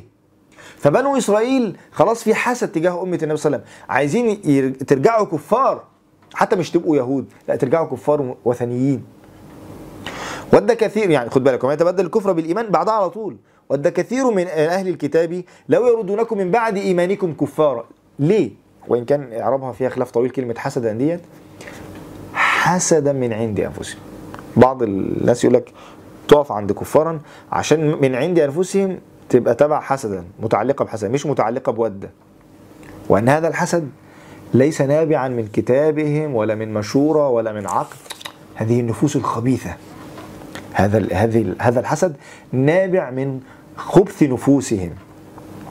ود كثير من أهل الكتاب لو يريدونكم من بعد إيمانكم كفارا. ليه؟ حسدا من عند أنفسهم. وأنا قلت لكم اتكلمت في الأول عن خطورة الحسد وتمكن الحسد من القلب. يجعل الإنسان يكون كالشيطان يفكر كالشياطين ولذلك اتبعوا الشياطين في الآيات اللي قبلها. السحر وماله أي شيء خلاص واتبعوا ما تتلو الشياطين لأنه يفكر كالشيطان. زي ما الشيطان حسد آدم ويفكر الشيطان تجاه آدم وتجاه بني آدم بنفسية الحاسد الذي يريد أن يهلكهم جميعا ويدخلهم النار. ويريد أن لأحتنكن ذريته هو عايز كلهم يخشوا النار. كذلك اليهود يفكرون بنفس الطريقة لأنهم تشربوا نفس المفهوم. وتحذير من للمسلمين أيضا لعلمائهم ولعوامهم من هذا المرض لأن المرض ده يكون في العلماء كما يكون في العوام أو يكون في العوام كما يكون في العلماء. حسدا من عند أنفسهم. من بعد ما تبين لهم الحق. كفر العناد. اتكلمت عنه كتير. فتطمعون أن يؤمنوا لكم؟ وقد كان فريق منهم يسمعون كلام الله ثم يحرفونه من بعد ما عقلوه وهم يعلمون. فهنا من بعد ما تبين الحق. طب نعمل إيه؟ لم يأتي الأمر الآن بالقتال ولا إجلاء اليهود. فاعفوا واصفحوا. ده تدريب للنفس المسلمة للتعامل مع هذه الطائفة وغيرها. حتى يأتي الله بأمره. هنا ده تطبيق عملي لقضية الخلاف في النسخ. أنا نسيت أقول لكم كويس أنا افتكرت. وسبحان الله كويس إن إحنا نطبع الآية دي. ده مثلا أنا لما لما كلمتكم على قضية النسخ بعض العلماء توسع في قضية النسخ. فأي آية زي دي مثلا يقول هذه آية منسوخة بآية القتال. كل آية فيها عفو وصفح تجاه المشركين والكفار وأهل الكتاب بيقول نسختها آية السيف. فتوسع فقال آية نسخت أكثر من مائة آية. نقول لا دي ليست منسوخة. هذه لا وقت للتعامل. اللي هو بقى بتعبير الحراري ده نوع من النسق يعني بيؤخر الحكم حسب تغير الظروف. آه، في بحث جميل كنت قرأته للشيخ عبد الرحمن الشهري ربنا يحفظه في مسألة ضبط الخلاف في عد الآيات المنسوخة ودراسة أسباب الخلاف. حقيقة بحث ماتع ومع إن سبحان الله هو أصلا كان مقال صغير على منتدى بس بعض الإخوة جمعوا يعني جزاه الله خيرا. آه، اتكلم إن إيه أفضل كتب النسخ؟ سبحان الله كويس أنا افتكرت آه، افتكرت كنت هنسى. إيه أفضل كتب النسخ في القرآن؟ وقال ان أفضل كتب المتقدمين؟ أبو عبيد القاسم بن سلام. وإن أفضل كتب المتأخرين وهو حقيقة بحث اتكتب يعني في عشر سنين بحث ماتع نسخ في القرآن الدكتور مصطفى زيد. البحث مجلدين في مجهود ضخم. يعني لو أنا بخالف بعض الحاجات خصوصا في المقدمة العقدية اللي في الأول لأن هو قال في الأول إن اللي رفضوا النسخ أو اللي قبلوه قضية مسألة البداء اللي إحنا اتكلمنا فيها إن هي اتهام الله سبحانه وتعالى. فإن اليهود رفضوا قالوا أن النسخ يستلزم البداء ونحن ننكر البداء فننكر النسخ. قالوا الرافضة عكسوها أثبتوا البداء لله. قالوا إيه المشكلة؟ فرد على الرافضة ورد على اليهود في الأول في بعض حاجات في الأول كده لكن الكتاب ماتع حقيقة. الخلاصة إن منهج العلماء مختلفين في إيه، التوسع أو تضييق آيات المنسوخة. يعني مثلا الإمام الطبري من المضيقين في الآيات المنسوخة. لا يعني في ناس بتتوسع. إيه إيه يعني هنا في بحث برضو جميل قوي للشيخ عبد الله الشنقيطي دكتور عبد الله الشنقيطي. مسك كتاب كتاب من آيات النسخ وقال عدد الآيات التي ادعي فيها النسخ. يعني جاب كتاب ابن الجوزي قال الآيات التي ادعي فيها النسخ 246 السكري 218 ابن حزم 214 ابن سلامه 213 مكي بن أبي طالب 200 آية. النحاس 134 عبد القاهر 66 الزرقاني متأخر 22 آية. السيوطي 20 آية. هنلاحظ إن المتأخرين بدأوا يتبنوا منهج الطبري. وهو خدوا بالكم مش معنى الأرقام اللي أنا قلتها دي ابن الجوزي وابن. ده الآيات اللي نقلوها. هم نفسهم انتقدوها. يعني الجوزي ابن الجوزي نفسه لما قال إن الآيات التي ادعي فيها نسخ 247 آية رجع قابل 22 آية فقط. رد كل الآيات. لكن ال- الكتب دي كانت بتعتمد الأول على العد. السيوطي من المتأخرين عمل شوية نقلة وكان استفاد من المتقدمين. قال هم 20 آية. وفضل فترة السيوطي متأخر. هم 20 آية بس اللي منسوخة. الدهلوي قال خمسة. مصطفى زيد من أوسع الكتب. درس 293 آية دراسة آية آية بتوسع. وخلص إن عدد الآيات المنسوخة آه، لا يزيد عن ست آيات. دكتور مصطفى زيد درس 293 آية دعي فيها نسخ وخلص ان الآيات المنسوخة ستة. إنما اللي عمل البحث ده اللي جمع الأرقام الدكتور عبد الله الشنقيطي بيرى إن هي تسعة وكتير بقى بيميل على التسعة. حتى الشيخ عبد الرحمن الشهري جاب التسع آيات اللي ذكرهم الشيخ الشنقيطي. اللي عايز بقى يرجع آه، بتوسع اولا منهج الطبري. أنا مرتضي منهج الإمام عليه رحمة الله الطبري. هو بيضيق القضية ديت. بحث الدكتور مصطفى زيد ماتع صعب شوية في الصعوبه أو رسالة الدكتور عبد الله الشنقيطي. نيجي بقى الايه دي والايه دي ارتضى فيها الطبري نسخ يعني هو من المضايقين. مال إلى ذلك. قال حتى يأتي الله بأمره قيل الأمر بالإجلاء الأمر بالقتال أو الأمر العزاء ايا كان. إن الله على كل شيء قدير. لذلك ابن عطية قال معنى جميل هنا قوي في إن الله على كل شيء قدير. والمعنى ده مش اللي قصدي اللي قاله ابن عطية الفكرة اللي, اللي اتحرك منها ابن عطية مبدئيا كده أنتم مطولين معانا. أنا عايزك كل شوية توقف الفيديو وتروح تشرب حاجة أو يعني يعني تصلي وتفوق وترجع تاني. إحنا الفيديو مرة في الشهر فأنت تسمعه على مدار الشهر. اتفقنا؟ آه، لأن أنا بحاول في خلال الدروس بعض المفاهيم في أصول التفسير أو علوم القرآن أو مناهج المفسرين تكون مبثوثة بحيث إن شاء الله إن اللي يسمع إن أحيانا الله سبحانه وتعالى معظم المجالس سواء المكية أو المدنية يبدأ يكتسب بعض هذه الايه ال- الصنعة التفسيرية يعني. في ألفاظ بتيجي في القرآن بيسموها ألفاظ مفتوحة مجملة زي التقوى السيئات الدنيا إيه إيه الأعمال الصالحة. دي ألفاظ واسعة تحتها أفراد كتير. خلاص؟ وفي الأسماء والصفات عليم سميع قدير عزيز حكيم سبحانه وتعالى. ال- المنهج اللي أنا بقوله ده أنا رأيته الامام الطبري الامام الطبري بيعمل إيه؟ أحيانا يخصص لفظ التقوى حسب السياق. فيكون معنى التقوى هنا مثلا الأخوة يكون معنى التقوى هنا مثلا البعد عن الفاحشة. يكون مثلا ال ال ال الدنيا هنا هي الأكل بالفتوى إنه يفتي فتوى ضل مثلا. إن كده يعني إيه؟ إن الآيات هنا مش المقصود بها عموم الآيات الآية هنا مقصود بها كذا البينة هنا مقصود بها كذا. فيخصص اللفظ المجمل ده يختار فرد من أفراده حسب السياق. وأيضا بيعملوا ده مع الأسماء والصفات. فيقول مثلا سميع لقول المؤمن. خلاص؟ فهي ناس إن الله على كل شيء قدير الآية عامة على كل شيء قدير. فيجي ابن عطية يقول إيه؟ فيها تقوية لأهل الإيمان. أي قدير على نصركم. يعني لما هيجي الأمر حتى يأتي الله بأمره أي بقتالهم وأجلائهم سينصركم الله فإن الله على كل شيء قدير. مع إن اللفظ عام لكن السياق هنا بيكسبها معنى زائد وده مهم قوي وهنا بتكتسب مهارة المفسر هنا إن إن الألفاظ المجملة دي يكون لها دلالة مهمة في السياق. تمام؟ طيب نرجع. إن الله على كل شيء قدير. طيب سبحان الله نفس المعنى اللي قاله آه، شيخ الإسلام نحاول نطبقه هنا.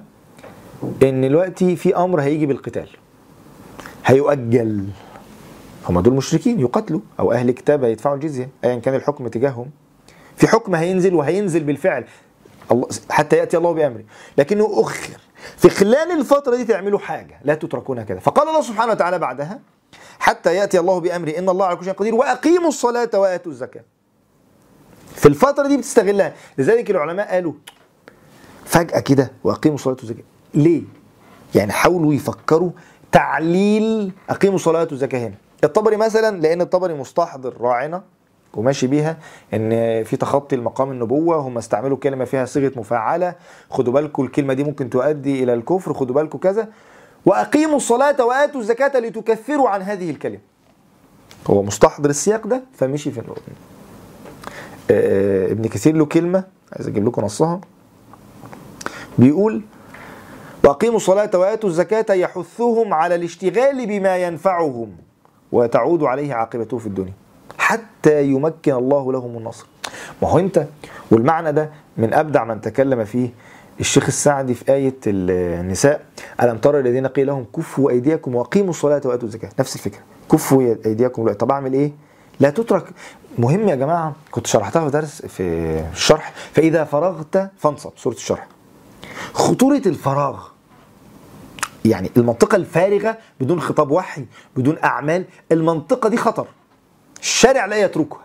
مش قصدي لا يعني مش معنى كلامي إن مفيش منطقة مسكوت عنها بالعكس أنا برضو اتكلمت عن أهمية إن في منطقة مسكوت عنها مش قصدي. قصدي في خطاب لهذه المرحلة.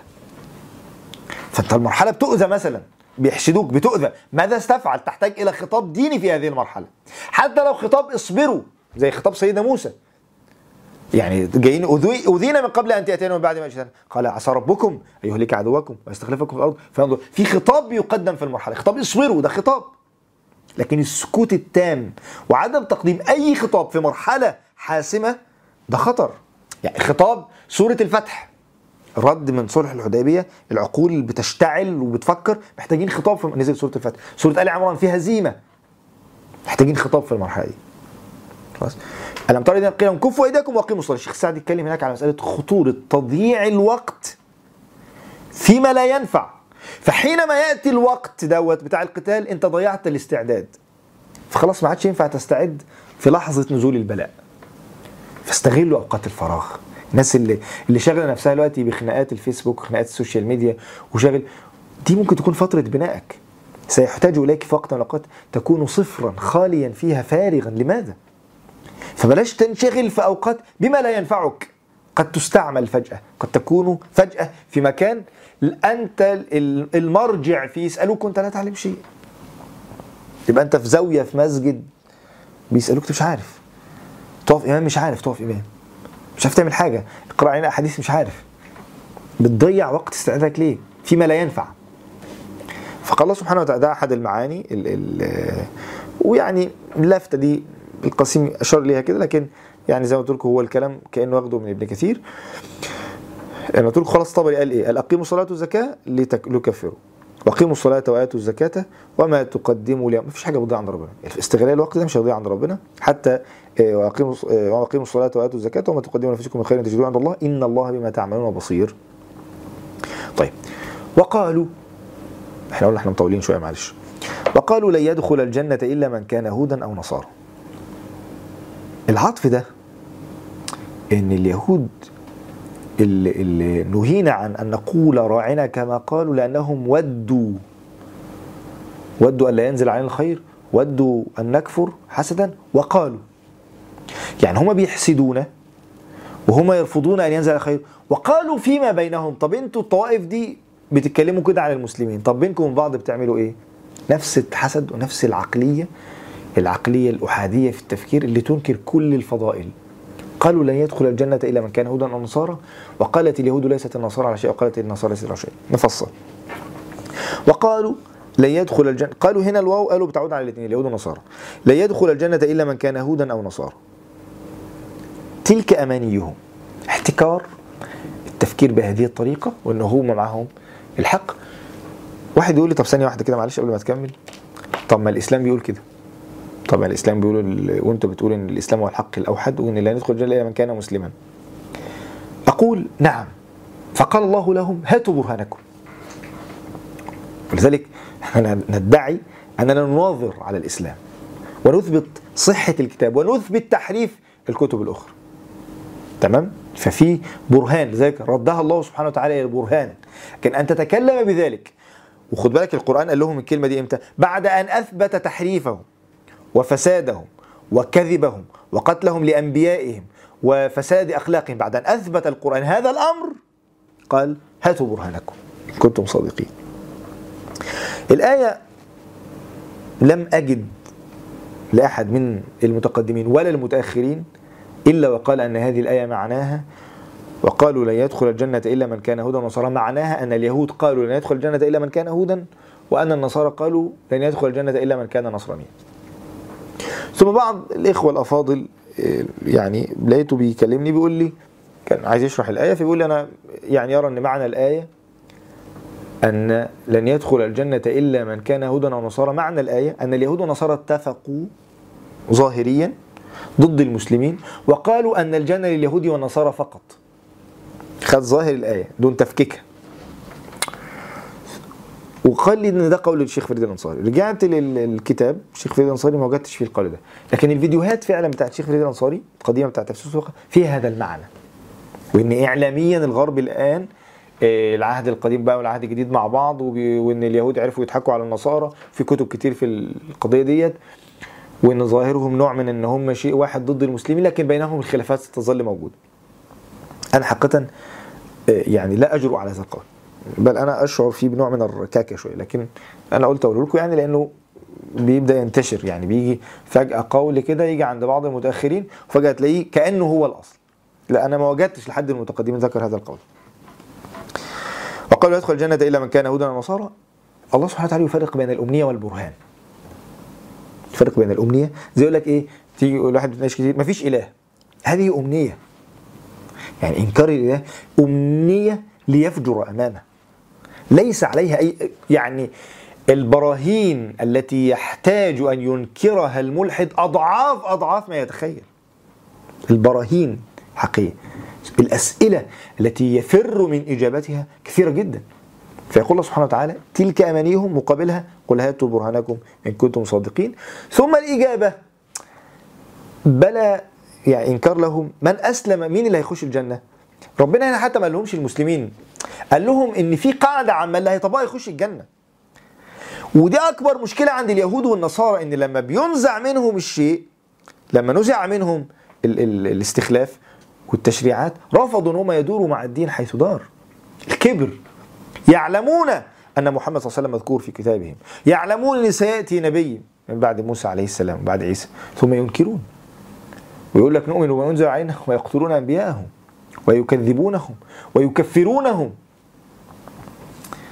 بلى القضية قضية استسلام وأشرف شيء عند الإنسان من أسلم وجهه لله وهو محسن. الإحسان تعبد الله كأنك تراه فله أجره عند ربي ولا خوف عليهم ولا هم يحزنون.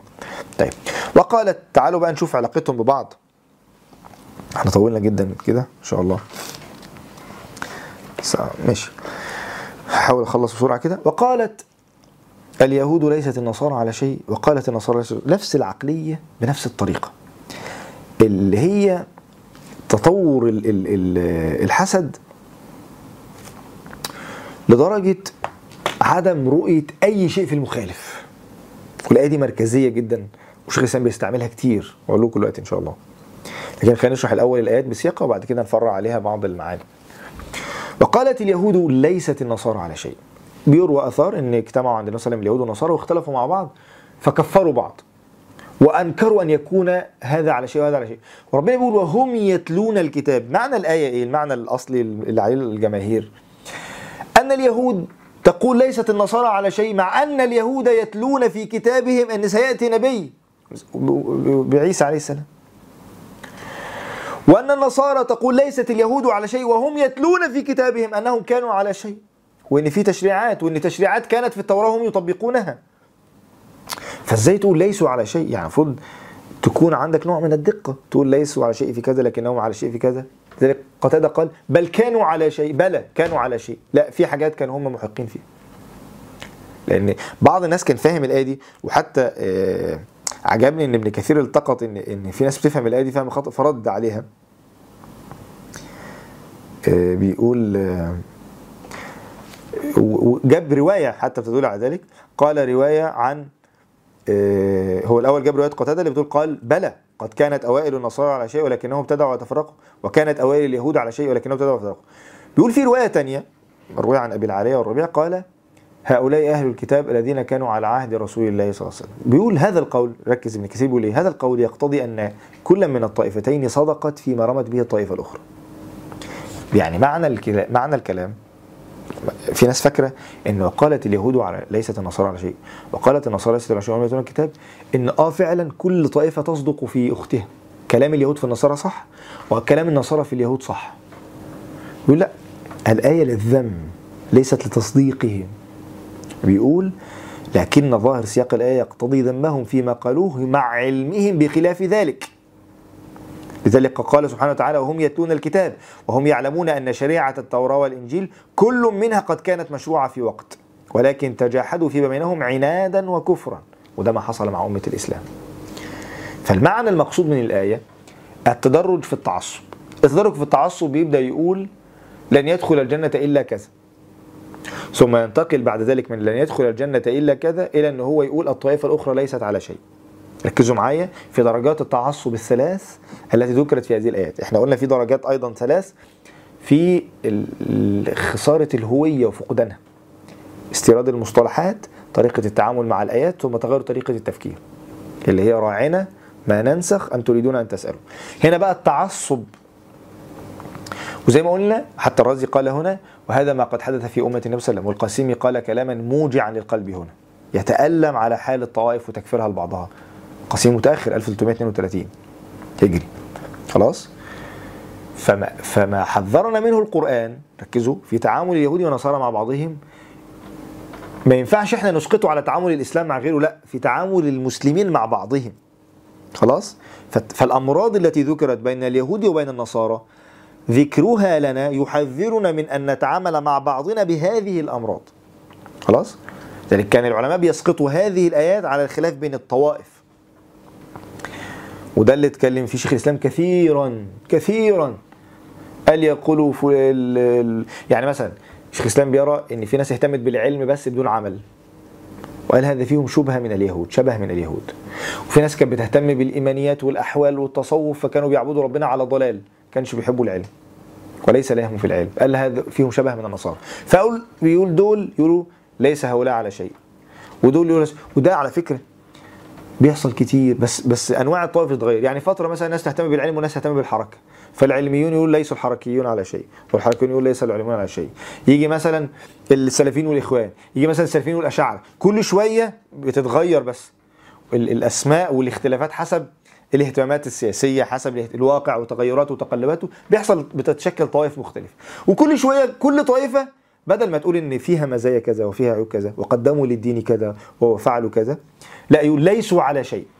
وبتبدأ البداية إزاي؟ طائفتنا هي الحق الأوحد كل طائفة مش مثلا عندنا حق وخطأ.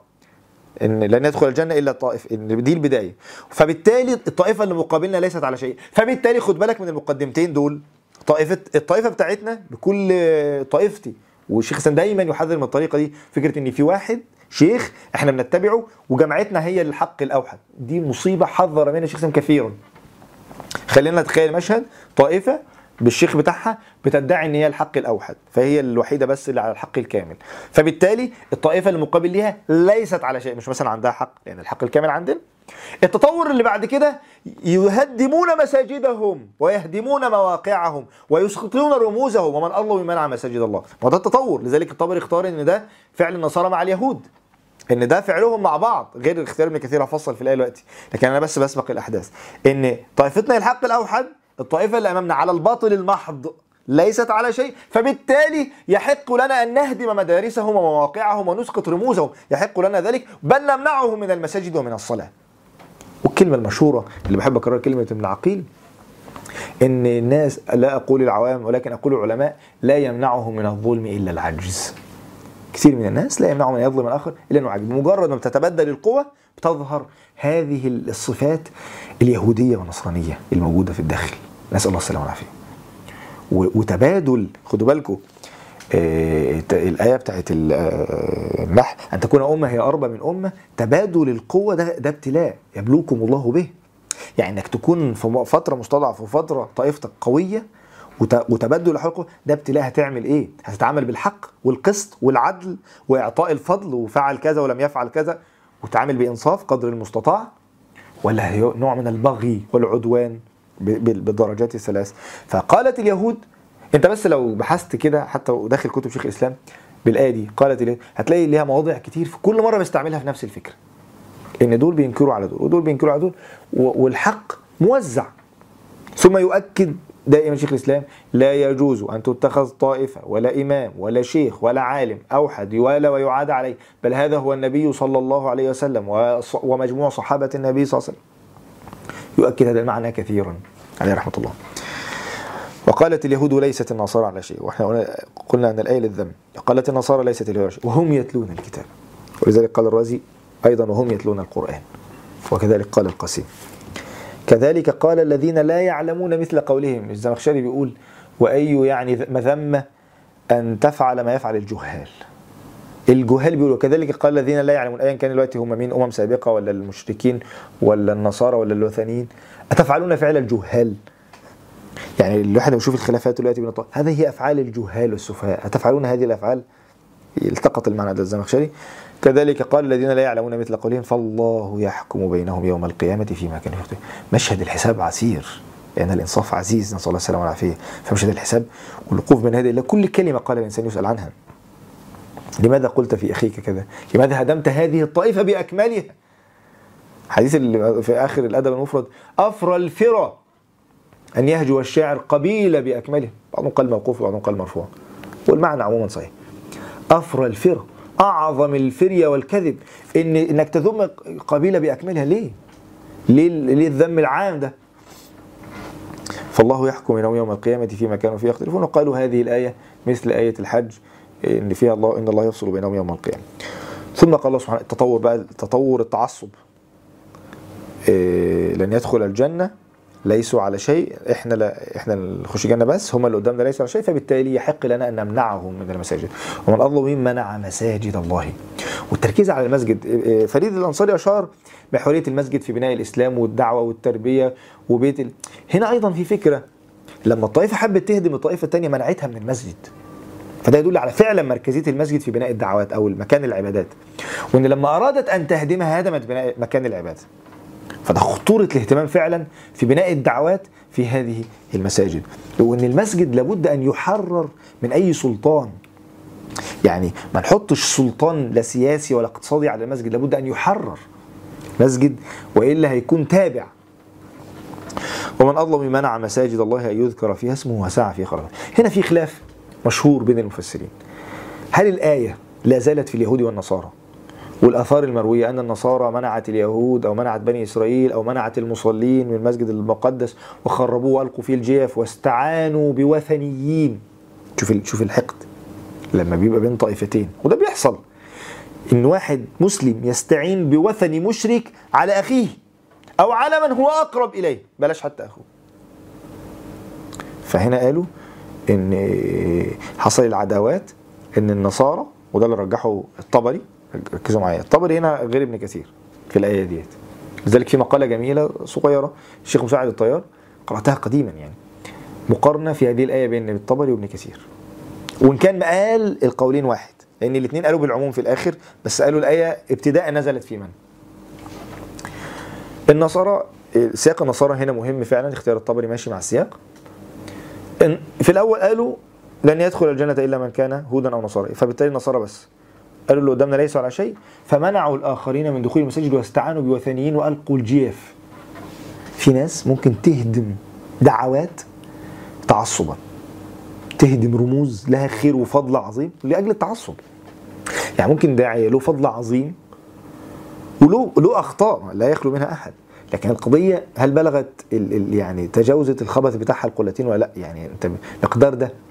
فطبعا الإجابة طبعا أول ما هتقول له فرصة إن هو يهدمه أو إيه. آه طبعا الخبث بتاعه هو لو قعدت أحكي لك عن الخبث تكتب مجلدات. تكتشف إن هي كم مسألة تعد. والخير العظيم ده تسقطه لأجل في ناس تسقط دعوات بذل فيها أعمار لأجل خلاف لأجل مسألة قد تحتمل. بل في وقت العدو بيهجم فيه. أي عقل هذا؟ كذلك قال الذين لا يعلم فعلا هذه أفعال الجهال.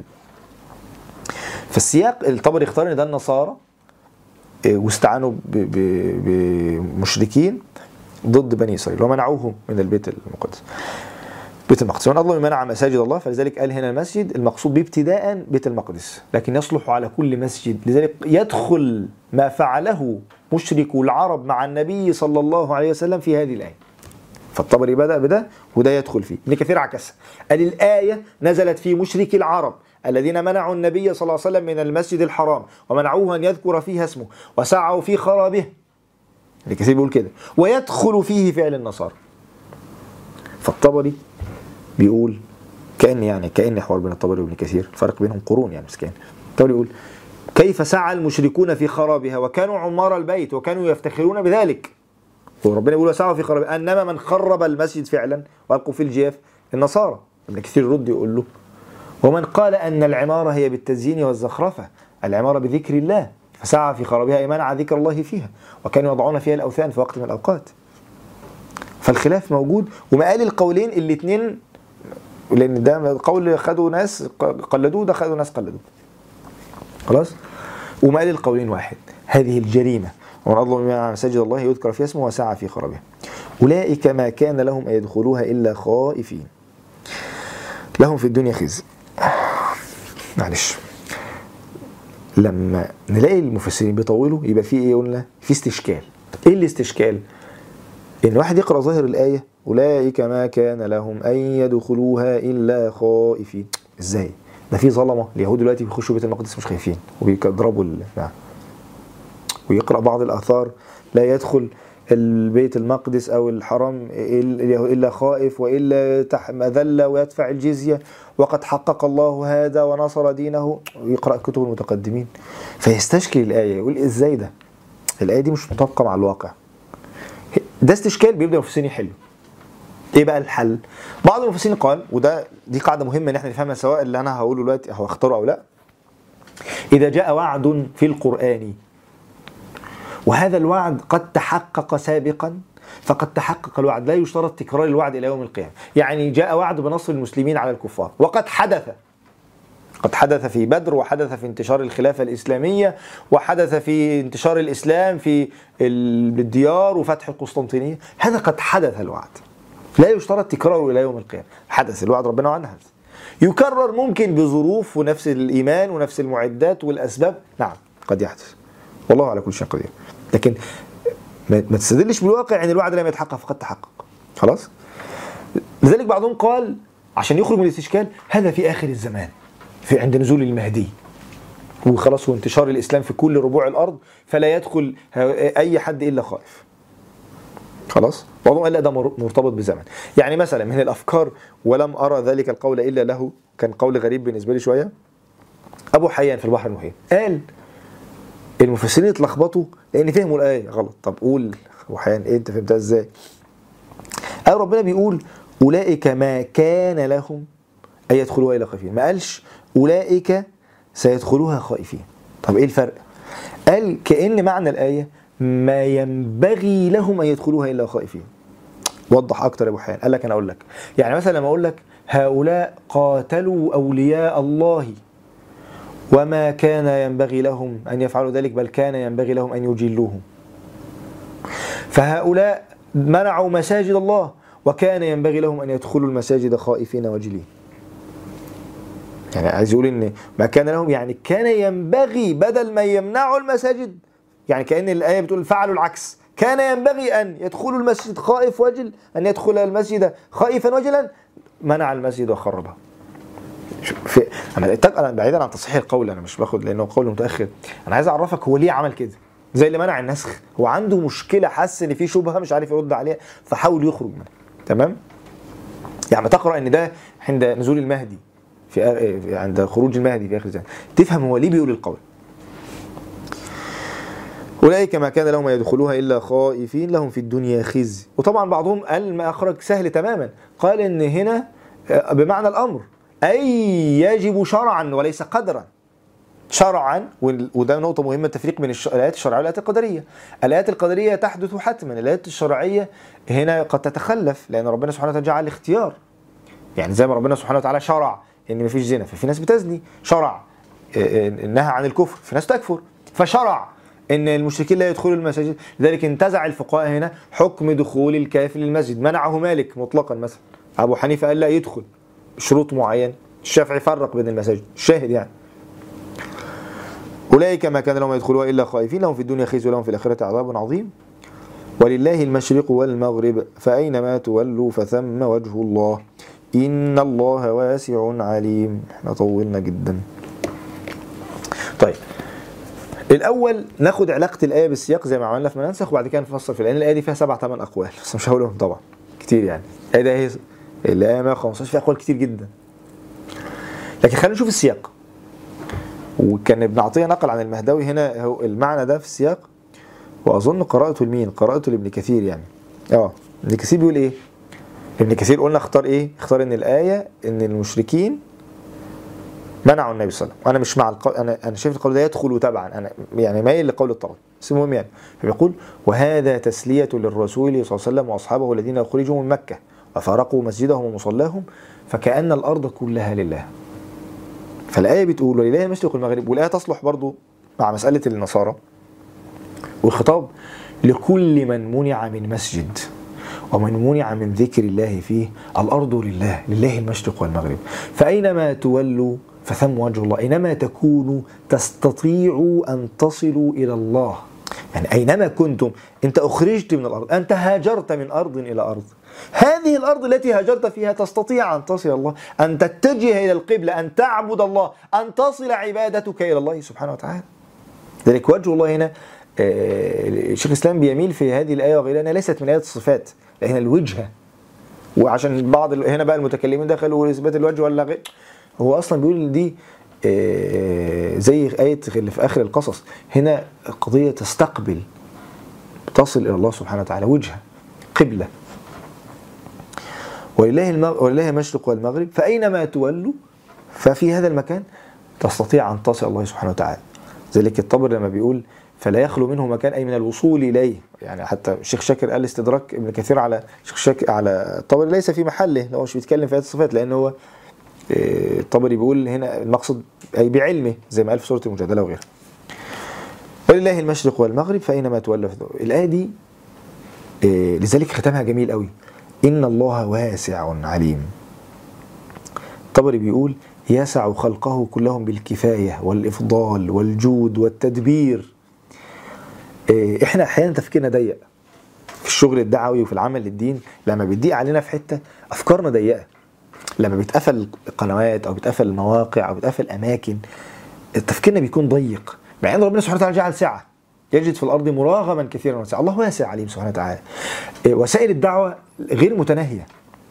إن الإنسان لما يضيق عليه المسجد ويطرد منه أو يظلم ويخرب تخرب دعوته لا ييأس. الله واسع عليم. ما نفدت كلمات الله سبحانه وتعالى. هذه الآية فيها قيمة. لذلك عجبني كلمة ابن كثير. وهذه تسلية للنبي صلى الله عليه وسلم وأصحابه. الآية فيها سعة. فالذي يريد أن ينصر الدين لابد أن يربط هذه النصرة بصفات الله سبحانه وتعالى. لأنك بتنصر دين الله فما ينفعش تنسى معية الله سبحانه تنسى معية الله سبحانه وتعالى وأنت تعمل لدين الله سبحانه وتعالى. طيب الآية بقى هل الآية بعضهم قال نزلت في في التوجه للحكم التوجه للقبلة في صلاة النافلة في السفر وإن يجوز في النافلة أن أنت تتغير القبلة أو في من صلى اجتهد وحاول أن يتحرر القبلة فصلى خطأ فلا يعيد فلا يعد آه، لا يعيد الصلاة. وذكروا أقوال كثيرة. أو اللي صلى البيت المقدس وبعد كده انتقل للمكان وغير ذلك. هتلاقوا سبع أو ثمان أقوال. يعني أنا مش غرضي هنا ال- الذكر تفاصيلها لكن يهمني السياق بتاعها. وقالوا هنا بقى قيمة اختيار الطبري لآية ومن أظلم. ابن كثير قال ومن أظلم ممن منع مساجد الله قال مين؟ قال المشركين. منعوا النبي صلى الله عليه وسلم. طب وقالوا جبت دي إيه علاقتها؟ قال هذا ذكر آه، يعني نقائص بقى النصارى. ويدخل ضمنها أيضا نقائص اليهود انهم قالوا عزيز الله والمشركين قالوا بنات الله. الطبري هنا مضطرد. قام قايل إيه؟ وقال الذين منعوا مساجد الله أن يذكر فيها اسمه قالوا اتخذ الله ولدا. وده بالنسبة لي عمل لي إيه؟ اختيار جميل قوي ليه بقى؟ لأن هم قالوا لن يدخل الجنة إلا من كان نصارى. والطائفة اللي قدامنا ليست على شيء.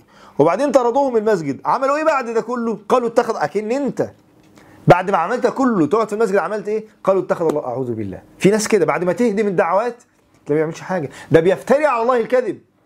يعني ده هو بعد ما يعني ادعى لنفسه الحق الأوحد وهدم الآخر ومكانه ثم يقول وقالوا اتخذ الله ولد أي فجر هذا؟ يعني أي ضلال هذا؟ وجاءوا بشيء يعني ببدعة وفرية عظيمة. كبرت كلمة. تخرج من أفواههم. إن يقولون إلا كذبا كلمة عظيمة. وقالوا اتخذ الله ولد بعض المفسرين قالوا هنا قالوا النصارى واليهود والمشركين لكن هذه الكلمة يعني سبة أساسية من عند النصارى. جريمة أساسية عند النصارى. قضية عظيمة. قضية والقرآن القرآن ضخمها. يعني الكلمة دي القرآن بيقول كبرت كلمة تخرج من أفواههم. تكاد السماوات يتفطرن. وتنشق الأرض وتخر الجبال هدا أن دعوا أن دعوا للرحمن ولد. أنت أنت متخيل ال ال ال الكلمة؟ لذلك معالجة القضية دي مهمة جدا. لذلك مثلا إيه، كيف عالجتها ال- ال- الآيات؟ بإثبات له ملك السماوات والأرض و- وإن آه، فإنما يقول له كن فيكون. كن فيكون تقريبا جت ثمان مرات في القرآن. أربعة مع قضية النصارى. وأربعة مع البعث. فإن ده أمر بيحتاج معالجة. خلاص؟ قالوا اتخذ الله ولدا فبعد كل هذا لذلك إحنا دايما نقول إيه نفرق بين الإسلام وغيره لأن الإسلام الحق. هنا نشوف لما هدموا المساجد ماذا فعلوا؟ قالوا اتخذ الله ولدا تعالى الله عما يقولون علوا كبيرا.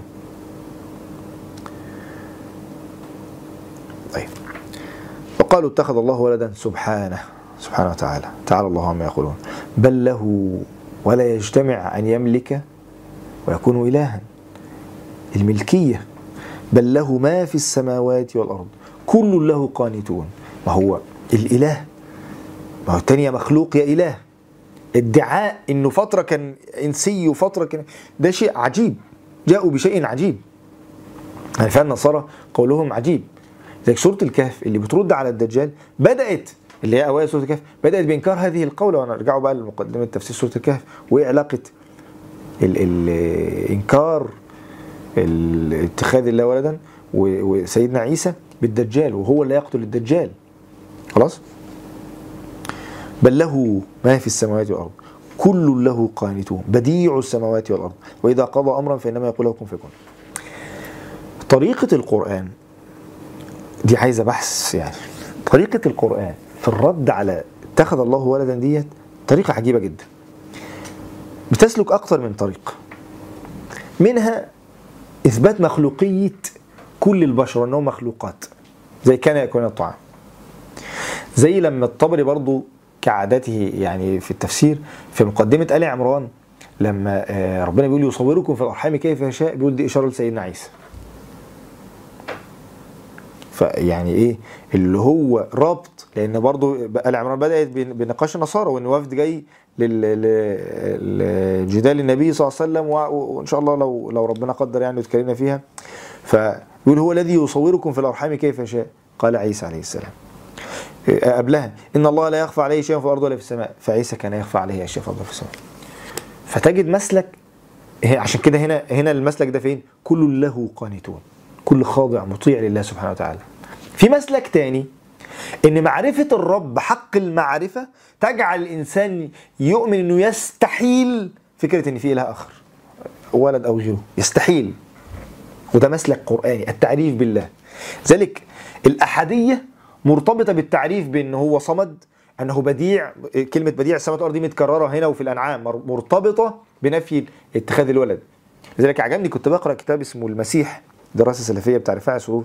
عمل فصل الرد من القرآن على النصارى بالحديث عن صفات الله. جاب كان فكرة حلوة قوي بس دي بس هو كانت عايز اتوسع فيها شوية.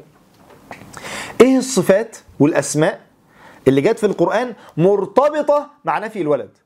يعني زي كلمة بديع السماوات والارض جت هنا مر مرتين في البقرة مع نفي الولد. زي الصمد. زي العزيز الحكيم زي العلي زي يصوركم في الأرحام. الأسماء والصفات والأفعال اللي القرآن حدثنا فيها عن الله وهو يرد على هذا القول.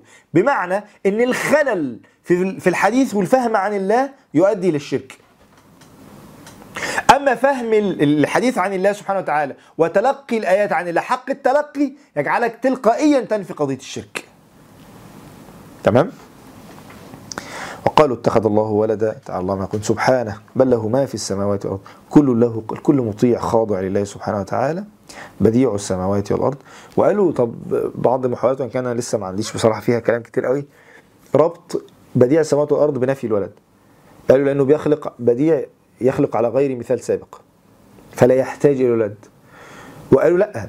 هم استنكروا إن الولد يجي من غير أب.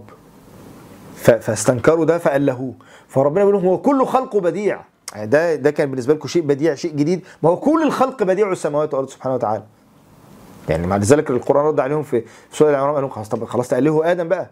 مثل كمثل آدم خلقه من تراب. فقال كن فيكون. برضه مرتبطة. كن فيكون. قلت تقريبا أربع مرات مرتبطة خلق سيدنا عيسى. بديع السماوات والأرض والأرض. وإذا قضى امرا فإنما يقول له كن فيكون. هنا بصراحة يعني هتجاوز في سن طويل قوي خلاف كلامي شوية. الفرق بين القضاء والأمر وايه الأول؟ وكلمة كن فيكون هل بيخاطب الموجود ولا المعدوم؟ يعني قصة طويلة. خلينا نحتفظ بجلال هذه الكلمة كما هي. أن الله سبحانه وتعالى إذا أراد أمرا قال له كن فيكون سبحانه وتعالى. خلينا نحتفظ بوقعها كده في قلوبنا. أن الله سبحانه وتعالى إذا قضى أمرا وإذا حكم وقضى وأراد أمرا فإنما سبحانه وتعالى يقول كن فيكون.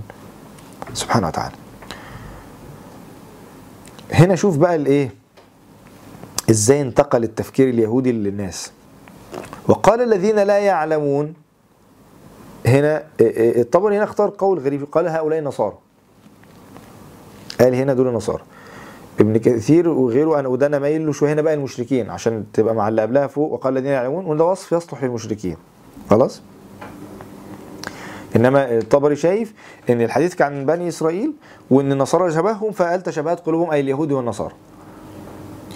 لكن أنا مايل والله اعلم إن المشركين. وقال الذين لا يعلمون. شوف بقى إزاي الأفكار. خدوا بالكم إحنا الربع ده كله بيحذر من انتقال راعينا انتقال المصطلحات وبالتالي طريقة التفكير. هنا إزاي الذين لا يعلمون بدأوا يقولوا زي اليهود والنصارى. اليهود والنصارى قالوا أو اليهود قالوا أرنا الله جهر. عايزين آية حسية. فهنا الذين يعلمون بدأوا يقولوا نفس الكلام. وقال الذين لا يعلمون لولا يكلمنا الله أو تأتينا أهلا ده نفس كلمة أرنا الله جهرا. لأنه أم تريدون أن تسألوا الرسول. نفس الفكرة بتنتقل. يعني خطورة انتقال هذه الأفكار. كذلك قال الذين من قبلهم مثل قولهم اللي حصل إيه؟ تشابهت قلوب القلب فسد. عقلية تغيرت. طريقة تلقي الآيات تغيرت فسدت.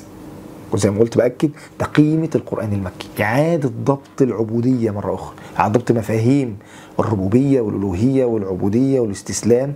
واليوم الآخر إعادة ضبط يا جماعة الخطاب كثرة سماع الخطاب الوعظي مهم لتأهيلك لتلقي الأحكام الشرعية.